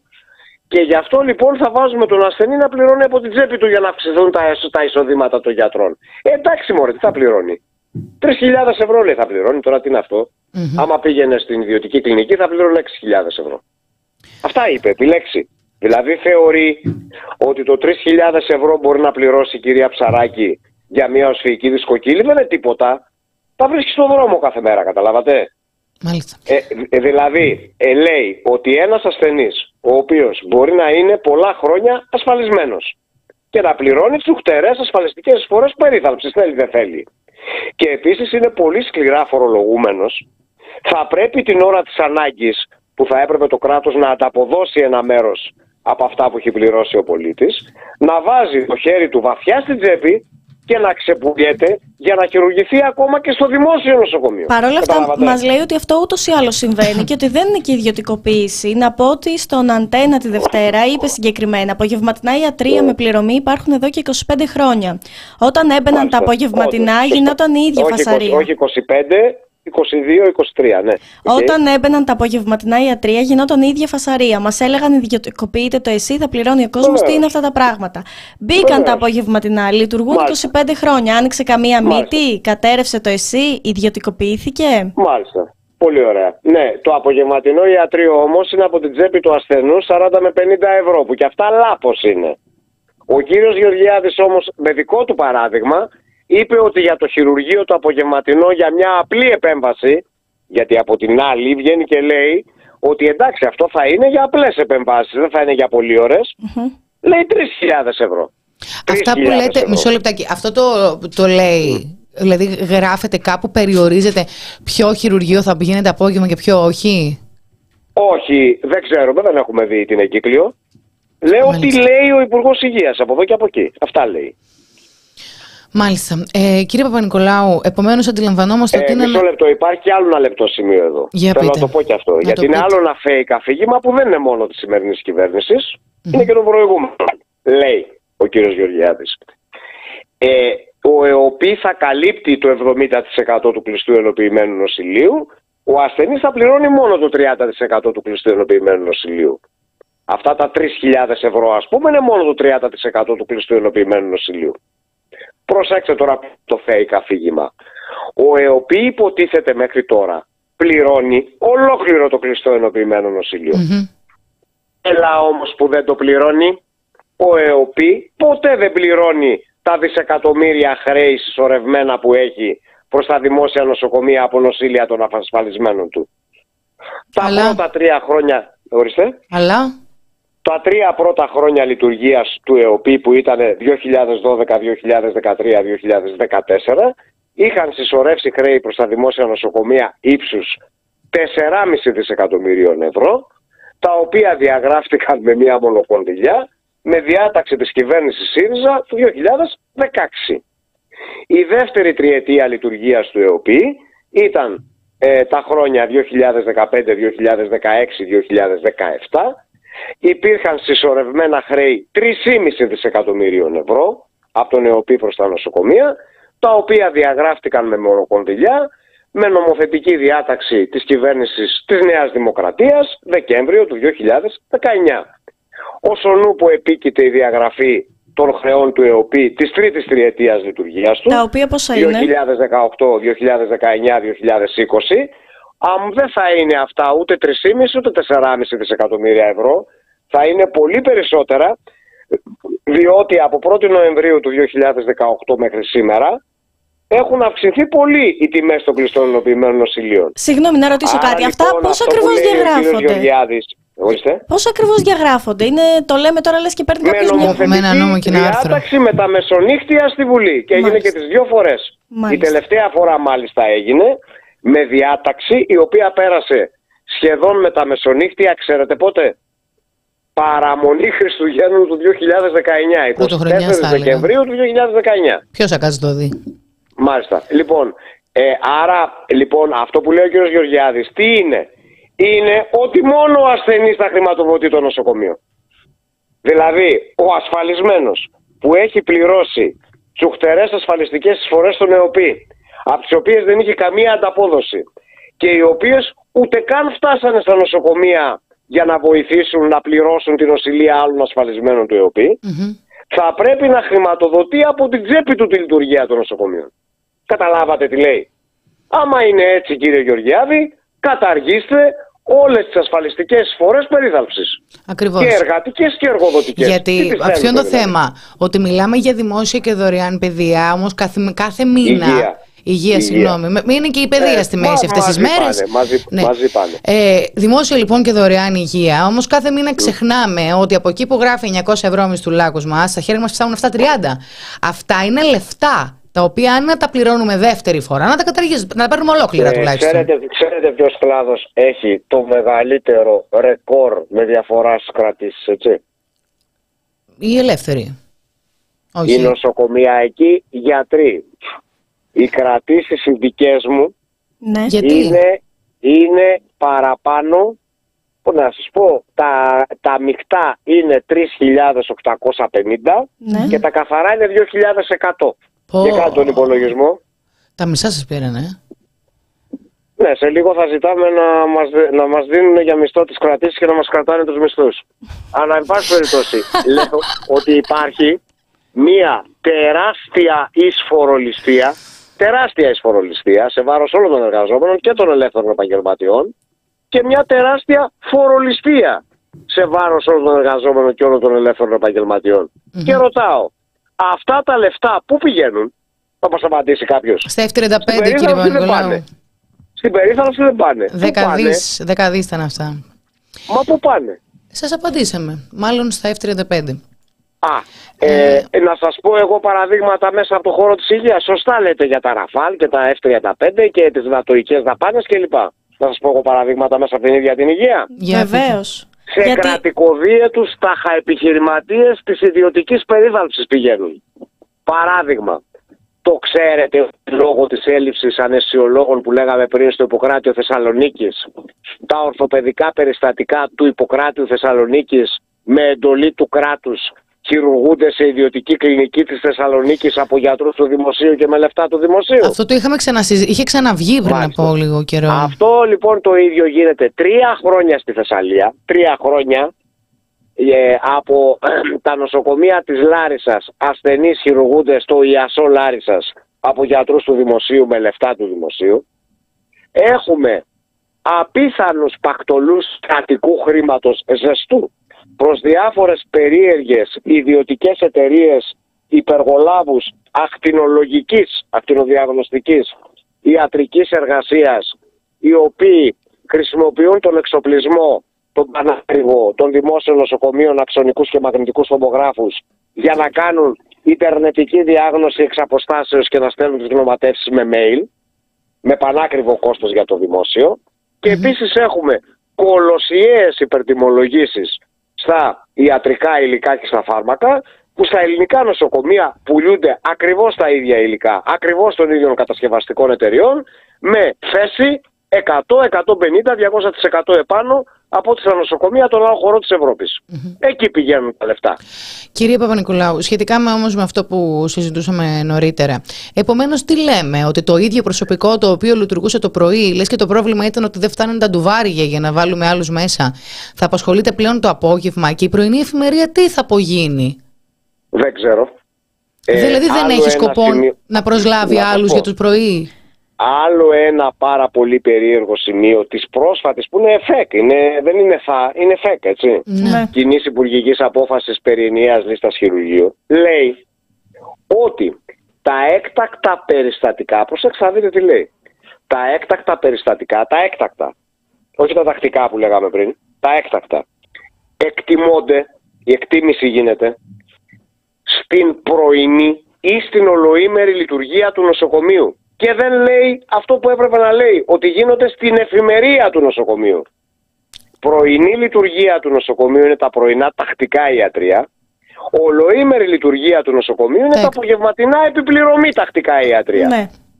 Εκεί φιλε- σύμφωνα με την ΚΙΑ θα γίνεται η εκτίμηση των εκτάκτων περιστατικών. Καταλαβαίνετε τι δρόμοι ανοίγονται. Για πείτε λίγο. Άρα ουσιαστικά σου λέει ότι τα έκτακτα θα πηγαίνουν το απόγευμα, άρα στα επιπληρωμή. Πε- Πώς γίνεται αυτό ρε παιδιά; Όχι. Λέει ότι ο κύριος καθηγητάς Τάδε Ναι. εκτός από τη δυνατότητα που του δίνει να βάζει τον όποιον ασθενή στη λίστα αναμονής των τακτικών χειρουργείων όποια ώρα θέλει, έστω και αν αυτός δεν έχει εξετάσει στην τακτικά ιατρία και να φορτώνει τις λίστες, Ναι. του δίνει τη δυνατότητα να βαφτίζει και έκτακτο το περιστατικό Α, που μάλιστα. εκτιμάει στο απογευματινό επιπληρωμή ιατρίο. Καταλάβατε; Μάλιστα. Και το έκτακτο που Πείτε μου ανήκει, εσείς στα με πρωινά όλα αυτά. απλήρωτα, μισό λεπτό, στα πρωινά απλήρωτα ή στα απογευματινά με, επι- με επι- επιπληρωμή; Δεν υπάρχει περιορισμός. Ναι, αλλά δεν μπορείς να πας στο έκτακτο που του είχε ανοίξει το κεφάλι και πρέπει να χειρουργηθείς σε τρία λεπτά μέσα και να το πεις. Ναι, καλά. Αυτό μην το, λέτε, μην το λέτε σε μένα, διότι ε, επεσ- επισημάναμε ήδη ότι όλη αυτή η διάταξη η οποία μπλέκει με ένα περίεργο τρόπο τη λίστα αναμονής τακτικών χειρουργείων με τα έκτακτα περιστατικά πρέπει να αφαιρεθεί τελείως, να αφαιρεθεί τελείως ε, γιατί είναι απαράδεκτο και επικίνδυνο. Δηλαδή ουσιαστικά ίσως για να εξυπηρετήσει τα θέλω κάποιον πηγαίνει τώρα και σου λέει ότι για να, όταν έρθει δύο η ώρα το πρωί ένα περιστατικό τραυματίας ρήξης πληνός που πεθαίνει Ναι. Ναι. ή με οξύ επισκληρίδιο αιμάτωμα που πεθαίνει Ναι, ναι, επί του ή πρακτέως, παθολογικό ναι, τι θα περιστατικό γίνει; με οξύ ακυλία που πεθαίνει Ναι. πρέπει να κάτσεις να ασχοληθείς μισή ώρα να φτιάχνεις ψηφιακές λίστες πριν το χειρουργήσεις. Δηλαδή μιλάμε για ε, απαράδεκτες Ναι, καταστάσεις. Υπάρχει περίπτωση ο άνθρωπος που πεθαίνει να επιβαρυνθεί και η τσέπη του με την κία που έχουμε αυτή τη στιγμή, με το ΦΕΚ, συγγνώμη; Ε, όχι, αλλά Ωραία. μπορεί, μπορεί κάποιος ο οποίος δεν πεθαίνει να βαφτιστεί έκτακτο περιστατικό, κανονικά με τον νόμο και ψηφιακά. Και θα, θα πληρώσει; Μμμ, δεν το ξέρω. Περιμένουμε να δούμε την εγκύκλιο του κ. Γεωργιάδη για τα Υπάρχει, απογευματινά υπάρχει χειρουργία. πιθανότητα να πληρώσει; Δεν το ξέρω. Λέω, όλα τα περιμένεις. Περιμένω να δω την εγκύκλιο του κυρίου Γεωργιάδη για τα απογευματινά χειρουργία που τον έχουμε προειδοποιήσει καλύτερα να μην τη φέρει. Ναι, αν δεν, αν Εν δεν πάση πληρώσει, πού επηρεάζει τον ασθενή, δεν πάει να λέγεται και μαρίκα, δεν πάει να λέγεται έκτακτο τακτικό, δεν έχει σημασία. Πού επηρεάζεται η εσωτερική διεργασία δηλαδή, του νοσοκομείου, πού ακριβώς επηρεάζει το ασθενής, ποια η διαφορά δηλαδή, τι γινόταν και τι θα γίνει; τι γινότανε και τι θα γίνει; Ναι. Το ξαναλέω. Ε, ε, υπάρχει μια θεωρητική περίπτωση, γιατί λέει ο κύριος Γεωργιάδης, αυτά γίνονται και σε άλλες χώρες. Γιατί φωνάζετε, δεν είναι πρωτότυπο. Καλά, αυτό είναι το κυβερνητικό Είναι, αφήγημα ναι, γενικά, καλά. ναι. Υπάρχει μια θεωρητική περίπτωση που θα μπορούσε να είναι η εξής. Να έχουμε πλήρη κάλυψη όλων των κενών θέσεων από προσωπικό, να είναι το προσωπικό του ΕΣΥ όσο ήταν πριν τα μνημόνια, που ήταν και μικρότερες υγειονομικές ανάγκες, δηλαδή 135.000 συνολικά, Ναι. ε, και όχι 94.000 με το ζόρι που είναι σήμερα. Ε, να μην υπήρχαν κενά λειτουργίας στι χειρουργικές αίθουσες, να λειτουργούσαν όλες οι χειρουργικές αίθουσες οι εξοπλισμένες από το πρωί μέχρι το βράδυ και να λέγαμε εντάξει ρε παιδί μου, αφού εξυπηρετούνται όλοι, άντε ας μην περιμένει και η ψαράκι καμιά εβδομάδα να πονάει, να πληρώσει κάτι τι να χειρουργηθεί αύριο. Και σε αυτή την περίπτωση εγώ αντίθετος θα ήμουν, θα ήταν τεράστιο, ε, τεράστια ανισοτιμία αυτή, τεράστια ανισοτιμία και άδικο, αλλά εδώ δεν μιλάμε καν γι' αυτό. Εδώ μιλάμε για μια κατάσταση όπου είμαστε στο 50% της λειτουργίας, Ωραία. λόγω των τραγικών ελλείψεων προσωπικού, το 50% της λειτουργίας που θα μπορούσαμε να έχουμε και έρχεται τώρα και σου λέει ότι θα κάνουμε ε, αυτό με τα απογευματινά πληρωτικά χειρουργία.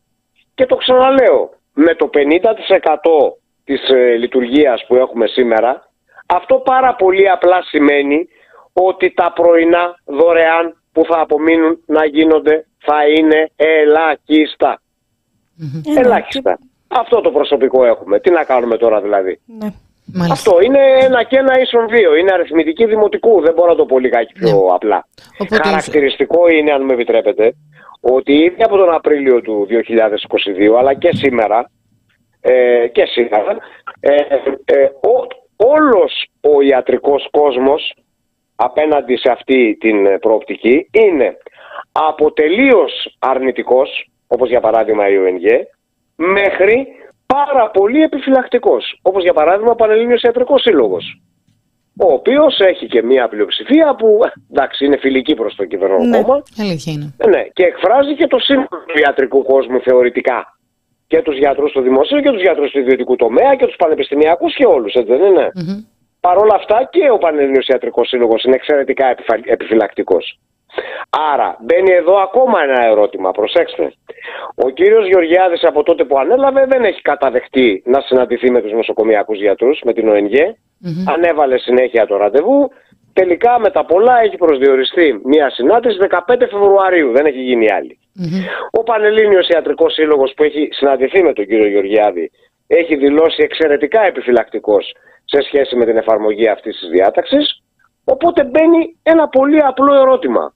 Ποιους ακούει ο κύριος Γεωργιάδης; Τον Θυμόμαστε, ιατρικό κόσμο δεν τον ακούει. Ανέκαθεν, τα ξέρετε τώρα αυτά. Ανέκαθεν. θυμόμαστε ναι, πριν 13 Ναι, χρόνια, δεν μισό ξέρω αν λεπτό. έχεις δει το Ε, απόσπασμα που είναι σε, στην πρωινή εκπομπή του Μέγκα ο κύριος Παπα-Νικολάου με τον Γεωργιάδη στο Αυτό τηλεπαράθυρο. είναι ιστορικό, είναι του 2014, έτσι. Ναι, Όταν ναι. ξανά ήταν υπουργός Υγείας και ήθελε να ξανακάνει το ίδιο. ναι. Ναι, πριν 10 χρόνια, ναι. Είδατε κύριε Παπα-Νικολάου, δεν παραλαμβάνω την ιστορία. Μάλιστα. Εφαρμόζεται Είτε σαν μάλλον. τραγωδία ή σαν φάρσα. Αλλά πολύ φοβάμαι ότι τώρα πάνε να την επαναλάβουν σαν φάρσα. Ναι. Γιατί τα πράγματα είναι ακόμα χειρότερα από το 2014. Αλήθεια. Οι είναι. υγειονομικές ανάγκες είναι ακόμα μεγαλύτερες. Γιατί έχει μεσολαβήσει η επίπτωση στην οσιρότητα Το COVID. πίσω από τα μνημονία. Και από τον έχει κορονοϊό. μεσολαβήσει η πανδημία και έχει μεσολα... έχουν μεσολαβήσει και ακραία φαινόμενα κλιματικής αλλαγής. Μμμ. Ποια ήταν, ποιες ήταν οι υγειονομικές ανάγκες στη Θεσσαλία; Τότε, ποιες είναι οι υγειονομικές ανάγκες στη Θεσσαλία; Σήμερα. Αλήθεια είναι. Ναι, είναι τα πράγματα όσο και να σας κάνει εντύπωση από υγειονομική άποψη είναι χειρότερα από το 2014. Και το προσωπικό είναι λιγότερο τώρα από το 2014. Δεν μας κάνει εντύπωση. Κύριε Παπα-Νικολάου, Ναι. ευχαριστούμε πάρα πολύ. Καλή δύναμη Ναι, εγώ και θα το πω μια παρακολουθούμε. τελευταία κουβέντα. Να, πείτε, πω μια φυσικά. τελευταία κουβέντα. Ελπίζω ειλικρινά τώρα, πέρα από πολιτικές διαφορές, τοποθετήσεις κλπ. Ο Πρωθυπουργός, ο κύριος Μητσοτάκης, να σκεφτεί πάρα πολύ καλά πού οδηγούν όλα αυτά. Πού οδηγούν όλα αυτά. Ε, και τι ε, επιπτώσεις μπορεί να έχουν. Ε, και εν πάση περιπτώσει ας κάνει λιγάκι κράτη στην όρεξη του κυρίου Γεωργιάδη για ακροανεοφιλελεύθερους πειραματισμούς και για επικοινωνιακά πυροτεχνήματα. Είναι αρκετά προβληματικό που έχουν ένα 41% και το έχουμε πει πολλές φορές και μπορούν να φέρουν ό,τι θέλουν και να το ψηφίσουν, να περάσει μόνο με τις δικές τους ψήφους. Έτσι και, λοιπόν, είναι... και λοιπόν τι έγινε; Γιατί πρώτη φορά δηλαδή που μας κυβερνάει η κυβέρνηση που έχει πάνω από 40%. Δηλαδή ε, με συγχωρείτε, ε, ε, πήρε, μια, πήρε μια κυβέρνηση το 41% του 52%, δηλαδή το 23% του, του εκλογικού σώματος σε κάποιες βουλευτικές εκλογές. Και λοιπόν, ε, δημοκρατία, ξέρετε, δεν είναι το να πετάς ένα χαρτί σε ένα κουτί ε, κάθε τέσσερα χρόνια μόνο για να αποφασίσει που σας κυβερνήσει. Η δημοκρατία είναι ο καθημερινός έλεγχος της εξουσίας. Για να πάνε να ρωτήσουν αυτούς που τους ψήφισαν που ψήφισαν Νέα Δημοκρατία τον Ιούνιο του 2023 αν συμφωνούν με αυτά που λέει τώρα ο κύριος Γεωργιάδης για να πάνε να τους ρωτήσουν Ανα... Για να δούμε πώς θα συμφωνήσουν. Κύριε Παπα-Νικολάου, μην ε, ξεχνάτε τη μηντιακή υπεροπλία αφενός και αφετέρου τη μηντιακή υπεροπλία, το πώς παρουσιάζεται δηλαδή το κάθε νομοσχέδιο της κυβέρνησης. Ε, σας πληροφορώ ότι για το συγκεκριμένο θέμα και εκεί έχουμε ρογμές το βλέπω εγώ από το ενδιαφέρον το δημοσιογραφικό από διάφορα μέσα που υπάρχει για το θέμα. Δεν είναι και τόσο απλά τα πράγματα για τον κύριο Γεωργιάδη και την κυβέρνηση για αυτό το θέμα.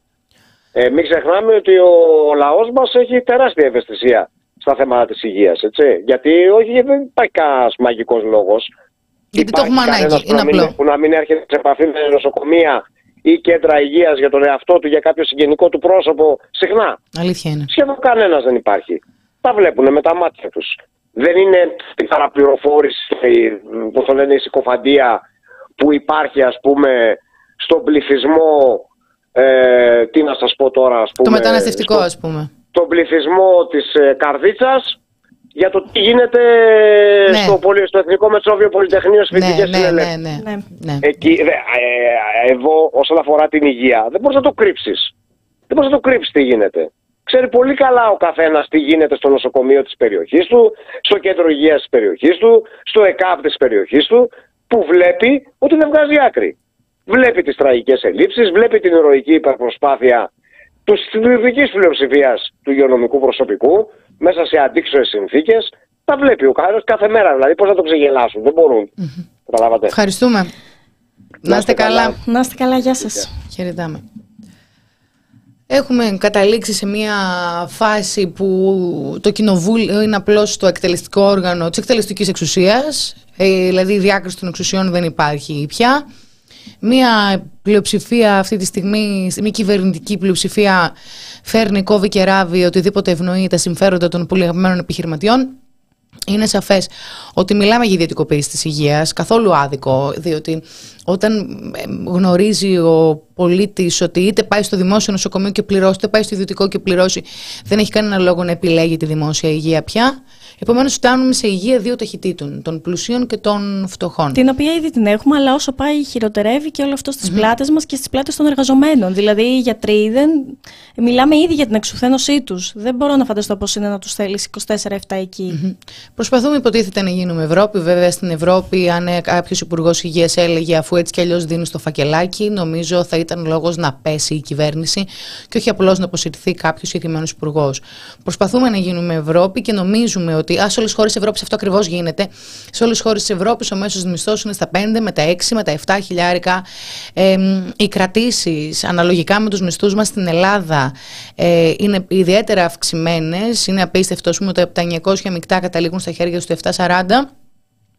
Ε, επομένως πληρώνουμε για την δημόσια υγεία μας και παράλληλα μας, μας ζητούν να την πληρώσουμε δεύτερη φορά. Ε, νομίζω έχουμε ε, νομίζω δεν μπορούμε να συγκρίνουμε τι γίνεται στις άλλες χώρες της Ευρώπης. Δεν μπορούμε να το συγκρίνουμε αυτό το πράγμα. Γενικά δεν μπορείς να συγκρίνεις ανώμια πράγματα. Ναι. Είναι ακριβώς αυτό που είπες και θα μπορούσαμε να μιλάμε ώρες για το πόσες διαφορές έχουμε με άλλες χώρες της Ευρώπης. Οι συμπάθειες αυτής της κυβέρνησης στους ιδιωτικούς, κλινικ, ιδιωτικούς κλινικάρχες, στους ιδιώτες κλινικάρχες φάνηκαν από τα χρόνια της κρίσης του κορονοϊού φώναζε η επιστημονική κοινότητα αυξήστε τις κλίνες και τις μεθ στα δημόσια νοσοκομεία, δεν θα πάνε τζάμπα, θα σου χρειαστούν. Η πανδημία έχει συμπεριφερθεί με πολύ μεγάλη επίοικια και ευγένεια στο ανθρώπινο είδος. Εννοώ ότι έχει την ευγενή καλοσύνη να μην μεταλλάσσεται σε κάτι ιδιαίτερα θανατηφόρο. Ακριβώς. Τελευταία δηλαδή έχουμε υπάρξει ιδιαίτερα τυχεροί. Αυτό αλλάζει σε δευτερόλεπτα. Επομένως, του έλεγαν, φτιάξε μεθ, θα τις πετάξεις. Επίσης, ποιος εγγυάται ότι η πανδημία θα είναι μονάδα του κορονοϊού. Εκείνος επέλεξε να μην κάνει αυτό. Να δεσμεύει επιπληρωμή κλίνες και μεθ ιδιωτικών θεραπευτηρίων. Και να λέει και μπράβο, ευχαριστούμε. Με δημόσιο και κρατικό χρήμα στις τσέπες κλινικαρχών. Και τώρα βλέπουμε ότι συνεχίζει να τους ευνοεί. Έχουμε προχωρήσει ιδιωτικοποίηση από τον παιδικό καρκίνο μέχρι οτιδήποτε μπορούμε να φανταστούμε. Τώρα ήταν αναμενόμενο ότι απλώς τόσο καιρό δεν παρατηρούσαμε ότι η υποβάθμιση των δημόσιων χειρουργείων θα, θα καταλήξουν κάτι τόσο εξόφθαλμο. Σου λέει, γιατί όταν, όταν λέμε ότι ιδιωτικοποιούμε κάτι, τι εννοούμε; Δεν εννοούμε ότι, όπως γίνεται και με τα δημόσια με τα πανεπιστήμια, δεν εννοούμε ότι θα πληρώνεις πια για να φοιτείς στο ΕΚΠΑ. Λέμε ότι καταλήγω, καταντάω το ΕΚΠΑ, ένα του πεταματού πανεπιστήμιο, υποστελεχωμένο, υποχρηματοδοτούμενο, με παραγωνισμό των δημόσιων δομών του, έτσι ώστε όταν θα έρθει η ώρα οι επόμενες γενιές και παράλληλα νομιμοποιώ την ίδρυση ιδιωτικών πανεπιστημίων. Και στο πλασάρο και ωραίο. Μπράβο, μη κρατικών. Τι σου λέει λοιπόν, όταν θα περάσουν οι γενιές και θα έχει να επιλέξει το παιδί που θα φοιτήσει, όπως έχει γίνει και, και εδώ μπορούμε να μιλήσουμε για όλες τις χώρες της Ευρώπης, όπως έχει γίνει σε όλες τις χώρες της Ευρώπης, θα ζυγίσει. Τα δημόσια για την πλέμπα, τα ιδιωτικά για την ελίτ. Έτσι και, και η υγεία. Η δημόσια υγεία θα καταλήξει για την πλέμπα, στις λίστες αναμονής ε, και ελάτε για να σας εξυπηρετήσουμε σε δύο χρόνια και όσοι έχουν τα χρήματα θα πηγαίνουν το απόγευμα και θα κάνουν τη δουλίτσα τους. Κατάλαβες; Το ίδιο, επομένως, παρακολουθήσαμε την υποβάθμιση του δημοσίου νοσοκομείου. Πάμε τώρα στη μετάλλαξή του. Πάμε τώρα στη μετάλλαξή του. Τι έρχεται. Αυτός είναι ο δρόμος. Ακόμα και για τα ιδιωτικά πανεπιστήμια δεν μπορεί να λέει η κυβέρνηση ιδιωτικά πανεπιστήμια με προτεραιότητα στα δημόσια. Ο δικός μας γκάιλες δεν είναι ότι από τα ιδιωτικά πανεπιστήμια δεν θα βγαίνουν καλοί μηχανολόγοι μηχανικοί. Το ξέρουμε ότι μπορούν να βγουν και από ιδιωτικά καλοί μηχανολόγοι μηχανικοί.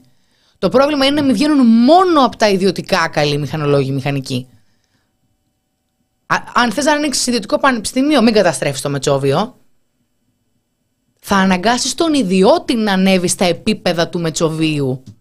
Δεν θα ρίξεις τα στάνταρ του Μετσοβίου να έρθει ένας σωτήρας ιδιώτης που θα σου πει Α, τόσα χρόνια μες στην πλέμπα, τα δημόσια πανεπιστήμια, τα κλείνουν με τις κατελήψεις. Χάνετε εξάμεινα, βλέπει, εικόνα, εικόνα τείχων είναι αυτή. Είναι αυτή η συνθήκη. Ήρθε όμως το TUSC University of Boston. Χωρίς γκράφιτι. Χωρίς γκράφιτι, με εξαιρετικό ε, προσωπικό, το οποίο θα σε απαλλάξει από τη μιζέρια σου να μεγαλώνεις στην Ελλάδα και να αναγκάζεσαι να είσαι μηχανολόγος μηχανικός του Μετσοβίου. Και φαντάζομαι διαφημίσει με πολύ χαμογελό στους ανθρώπους. Σπούδασα και εγώ εκεί και είμαι πετυχημένος. Ε, για να κλείσουμε. Τη... Κατάλαβες. Αυτό που μας χαμογελάνε στη Eurobank, ας πούμε. Τι πράγμα. Για να κλείσουμε την παρένθεση με την υγεία, να διαβάσω από Πανελλήνια Ένωση Ασθενών Ελλάδος. Όχι, προσωπικό μήνυμα του Βασίλη. Δεν υπάρχει δημόσια υγεία γιατί είναι ήδη πληρωμένοι από εισφορές με τους ασθενείς να βάζουν επιπλέον 35% από την τσέπη τους. Πάρα πολύ σωστά, πάρα πολύ τραγικά αυτά που ζούμε. Βλέπω και ένα σχόλιο δεν μπορώ. Άδωνη Γεωργιάδης ήρθε υπουργός με το ταλιράκι του όπως κάθε Τετάρτη. Έχει δίκιο ο κύριο Παπα-Νικολάου. Δώστε μου το κινητό του να τον πάρω να το συζητήσουμε. Πήγα, άκου τα υπουργεία και πάρει να στα πει και ο γιατρός. Ξένια γκογκ. Είναι σοβαρός λόγος πανικού η κατάσταση του εσύ. Γενικά η κατάσταση στη χώρα. Ε, μην, μην πολύ αγχώνεσαι. Δεν κινδυνεύεις εκτός αν βρεθείς σε νοσοκομείο, τρένο, λεωφορείο, δρόμο, χιόνι, βροχή. Σπίτι. Σπίτι, πυρκαγιά, αστυνομία και διά. Αν μην πας εκεί, μην κάτσε σπίτι. Άραξε σπίτι, πάει για όλο αυτό. Ε, και σπίτι είναι λίγο. Τέλος πάντων, κάνε ό,τι νομίζεις, μην πεις ότι δεν τα είπαμε. Ναι. Να έχεις αντιολιστικέ αλυσίδες στα μάξι, αν θες. Και έτσι δεν θα κινδυνεύσεις ποτέ. Χιονοκουκούλες. Παιδιά, με έχουν πονέσει τα αυτιά μου, βέβαια πρέπει να είναι και ο κρίκος. Ακούστε, και ακούγεται κιόλας καλά, τρομερός. Τρομερός. The bigger the hope. Τέλος πάντων. Λοιπόν, αυτά τα καυτά από εμάς. Αυτά τα καυτά από εμάς, όλα τα συζητήσαμε. Εροδάνε πήγε η γλώσσα μας. Πρέπει να φύγουμε από το στούντο. Νιώθω ότι είμαστε έναν αιώνα εδώ μέσα. Ιδρυματοποιήθηκα. Να βγω να πάρω μια γουλιά καφέ, βρε αδερφέ, μια ανάσα. Λοιπόν, αυτά τα καυτά και θα είμαστε. Βασικά θα επανέλθουμε σίγουρα στο ζήτημα. Ε, Μας διαβάζετε γενικά στο The Press Project. Να πω να διαβάσετε και το θέμα που έχουμε κάνει μαζί με την Νεκταρία. Τι με κάναμε; τους, τους φοιτητές Α, που μπράβο. φοιτητές καθηγητές όμοιροι στο κατήγγυλαν την ομοιρία τους στο Ιόνιο Πανεπιστήμιο. Τους είχαν βάλει φύλακες κάτι καναπέδες πίσω από την πόρτα. Ε, σκηνές, φίλε, τρομερές δηλαδή. σκηνές. Τα κλειδιά πάνω στην πόρτα πάει να ξεκλειδώσει ο φοιτητής, τον βλέπει θηρεός, τρέχει στο ριάζο, που πάω, του πέφτει πάνω. Ζούμε τρομερές στιγμές. Υπάρχει και βίντεο, υπάρχει φωτογραφία με τους καναπέδες, τρομερή φωτογραφία. Τέλος κάνει πάντων, Τα λέμε εντύπωση- έτσι, αλλά είναι πολύ σοβαρό το Τι θέμα. κάνει, προφανώς. ε, ε, ισχυρίζεται ο φύλακας ότι ήταν εντολή του Πρίτανη αυτό το σκηνικό. Απ' την άλλη, ο Πρίτανης λέει ότι α, ο φύλακας από μόνος το έκανε. Δηλαδή, είναι από τη μία ο Πρίτανης που λέει ο, ο φύλακας πήρε την απόφαση να σας φυλακίσει. Είναι από την άλλη ο φύλακας που λέει ο Πρίτανης μου έδωσε την εντολή να μην μπει κανένας γιατί πλησίασε η πορεία και σου λένε οι φοιτητές Α, φοβόντουσαν άρα μην κάνουμε καμιά κατάληψη κλπ. κλπ. Εν τω μεταξύ, μέσα οι φοιτητές έδιναν μάθημα, άλλοι είχαν πάει να παρακολουθήσουν το Και μάθημα. καθηγητές και μέσα. Καθηγητέ, θέλουμε να βγούμε έξω, όχι, έχουμε εντολή, δεν σας αφήνουμε να βγείτε. Γενικά, ό,τι να είναι αυτή η χώρα, πραγματικά. Ερωτώ ό,τι να εγώ είναι. τώρα, θα ρωτήσω. Αν είναι όπως τα λέει ο φύλακας, ότι του έδωσε εντολή ο Πρίτανης να το κάνει αυτό το πράγμα. Ναι. Τι κάνεις για ένα χιλιάρικο; Τι κάνεις; Τι κα... Δηλαδή, τι κάνεις; Πες μου λίγο τι κάνεις. Και έχουμε update, να ξέρεις, από το παιδί που μας μίλησε. Είπε ο Πρίτανης, υπάρχει σωστό στο Πανεπιστήμιο, είπε ο Πρίτανης. Το θέμα εντάξει θα φτάσει και σε συνέλευση, σε επίσημη συζήτηση. Ε, είπε ο Πρίτανης ότι τι λέτε καλά που τους είχαμε μέσα; σα ίσα εγώ έδωσα την εντολή να ανοίξει η πόρτα. Και λέει ο φοιτητής, Μα εγώ πήγα και ξεκλείδωσα. Δεν μου έδωσε κανένας εντολή. Με τα χέρια μου την άνοιξα την πόρτα. Για Απίστευτο. ζούμε τρομερά πράγματα. Ναι, συνεχίζετε να μας διαβάζετε. Τις φάτσε Θανάσεις, μας τις θανάσεις. βλέπετε απλά κάθε. Μόλις Τετάρτη. μπήκα, νωρίς νωρίς. Συγγνώμη, καταρχάς πατήστε τώρα ο like. Α, πρα- ξέχασα να τους το πεις. Πω, και έχουν φύγει τώρα και καμιά εκατοστή άτομα. Όσοι είναι τώρα. Τώρα, όσοι είστε μέσα, να δω τώρα 200 like πάνω, έτσι. Αλλιώς δεν κλείνουμε. Τώρα να το δω. 201 like, μπήκε άλλος ένα. Τώρα να το δω αυτό το πράγμα. Πρέπει να καταλάβετε ότι πρέπει να ξεγελάσουμε τον. Ε, Ποιος έχει το YouTube; Δεν πρέπει να ξεγελάσουμε τον κύριο Ζουκιμβέργιο που έχει το Facebook. Πρέπει να ξεγελάσουμε τον Mr. YouTube. Οπωσδήποτε για να μας πετάει πάνω. Έχουμε φάει σαν τον πάνω από παντού. I bet ότι κανείς δεν πήρε ειδοποίηση για να βγείτε. Να βγείτε, να βγει- να, ότι βγαίνουμε σήμερα. Ε, Ούτε σε μας Τώρα, 200, τώρα ο like, έτσι. Ανανεώνω, ε. Λέει ο Τανάση Τανάση, μόλις μπήκα. Τι κάνετε 6 και 20 ακόμα live, πάλι καθυστερήσατε να το ξεκινήσετε. Έρε, εκφυλισμός από τη φάρμα. Τίποτα δεν θα μείνει καθαρό σε αυτό το μέσο. Κι όμως, φίλε, Τανάση Τανάση, 5 ώρα ντάν εδώ είμαστε. Απλά είμαστε γλωσσούδες, βρε τανάση. λοιπόν, τώρα ο like. Και όταν θα. Α, και ξέρετε, θα κάνετε όσοι είστε, όσοι είστε μέσα. Μόλις κλείσω το stream, θα κάνετε όλο ένα σχόλιο. Γράψτε από την καρδιά σας τι σκέφτεστε για εμάς. Νεκταρία, νομίζω ότι χρειάζεται να τους το ζητάς λίγο πιο, πιο γλυκά. Για, τώρα είναι λίγο σαν να σου έχουμε τρομάξει. Δεν ήθελα να σας ε, Έτσι. τραμπουκίσω. Γλυκανέ το, γλυκανέ το. Ωστόσο, Ναι, παιδιά, όσοι- να μας στηρίζετε, να κάνετε κοινοποιήσει, να, να τρέχει λίγο αυτό, να τσουλάει, να ρολάρει, γιατί δεν μας θέλει καθόλου ο αλγόριθμος. Μα καθόλου όμως. Δηλαδή, Σας μόνε αγαπώ. μας παλεύουμε. Κάντε τώρα όλοι like. Εγώ δεν μπορώ να κάνω τα κούτσικα. Ευχαριστούμε πολύ για τη στήριξη. Τα λέμε την επόμενη Τετάρτη. Τα να πάμε, πιούμε λίγο παιδιά. καφέ. Ήταν η εκπομπή Κοινωνία Ωρα Πρέσ με τη Γεωργία Γκρεβάρδη. Και την Εκταρία Ψαράκη και θα είναι και την επόμενη Τετάρτη τα φιλιά μας. Τα πάμε.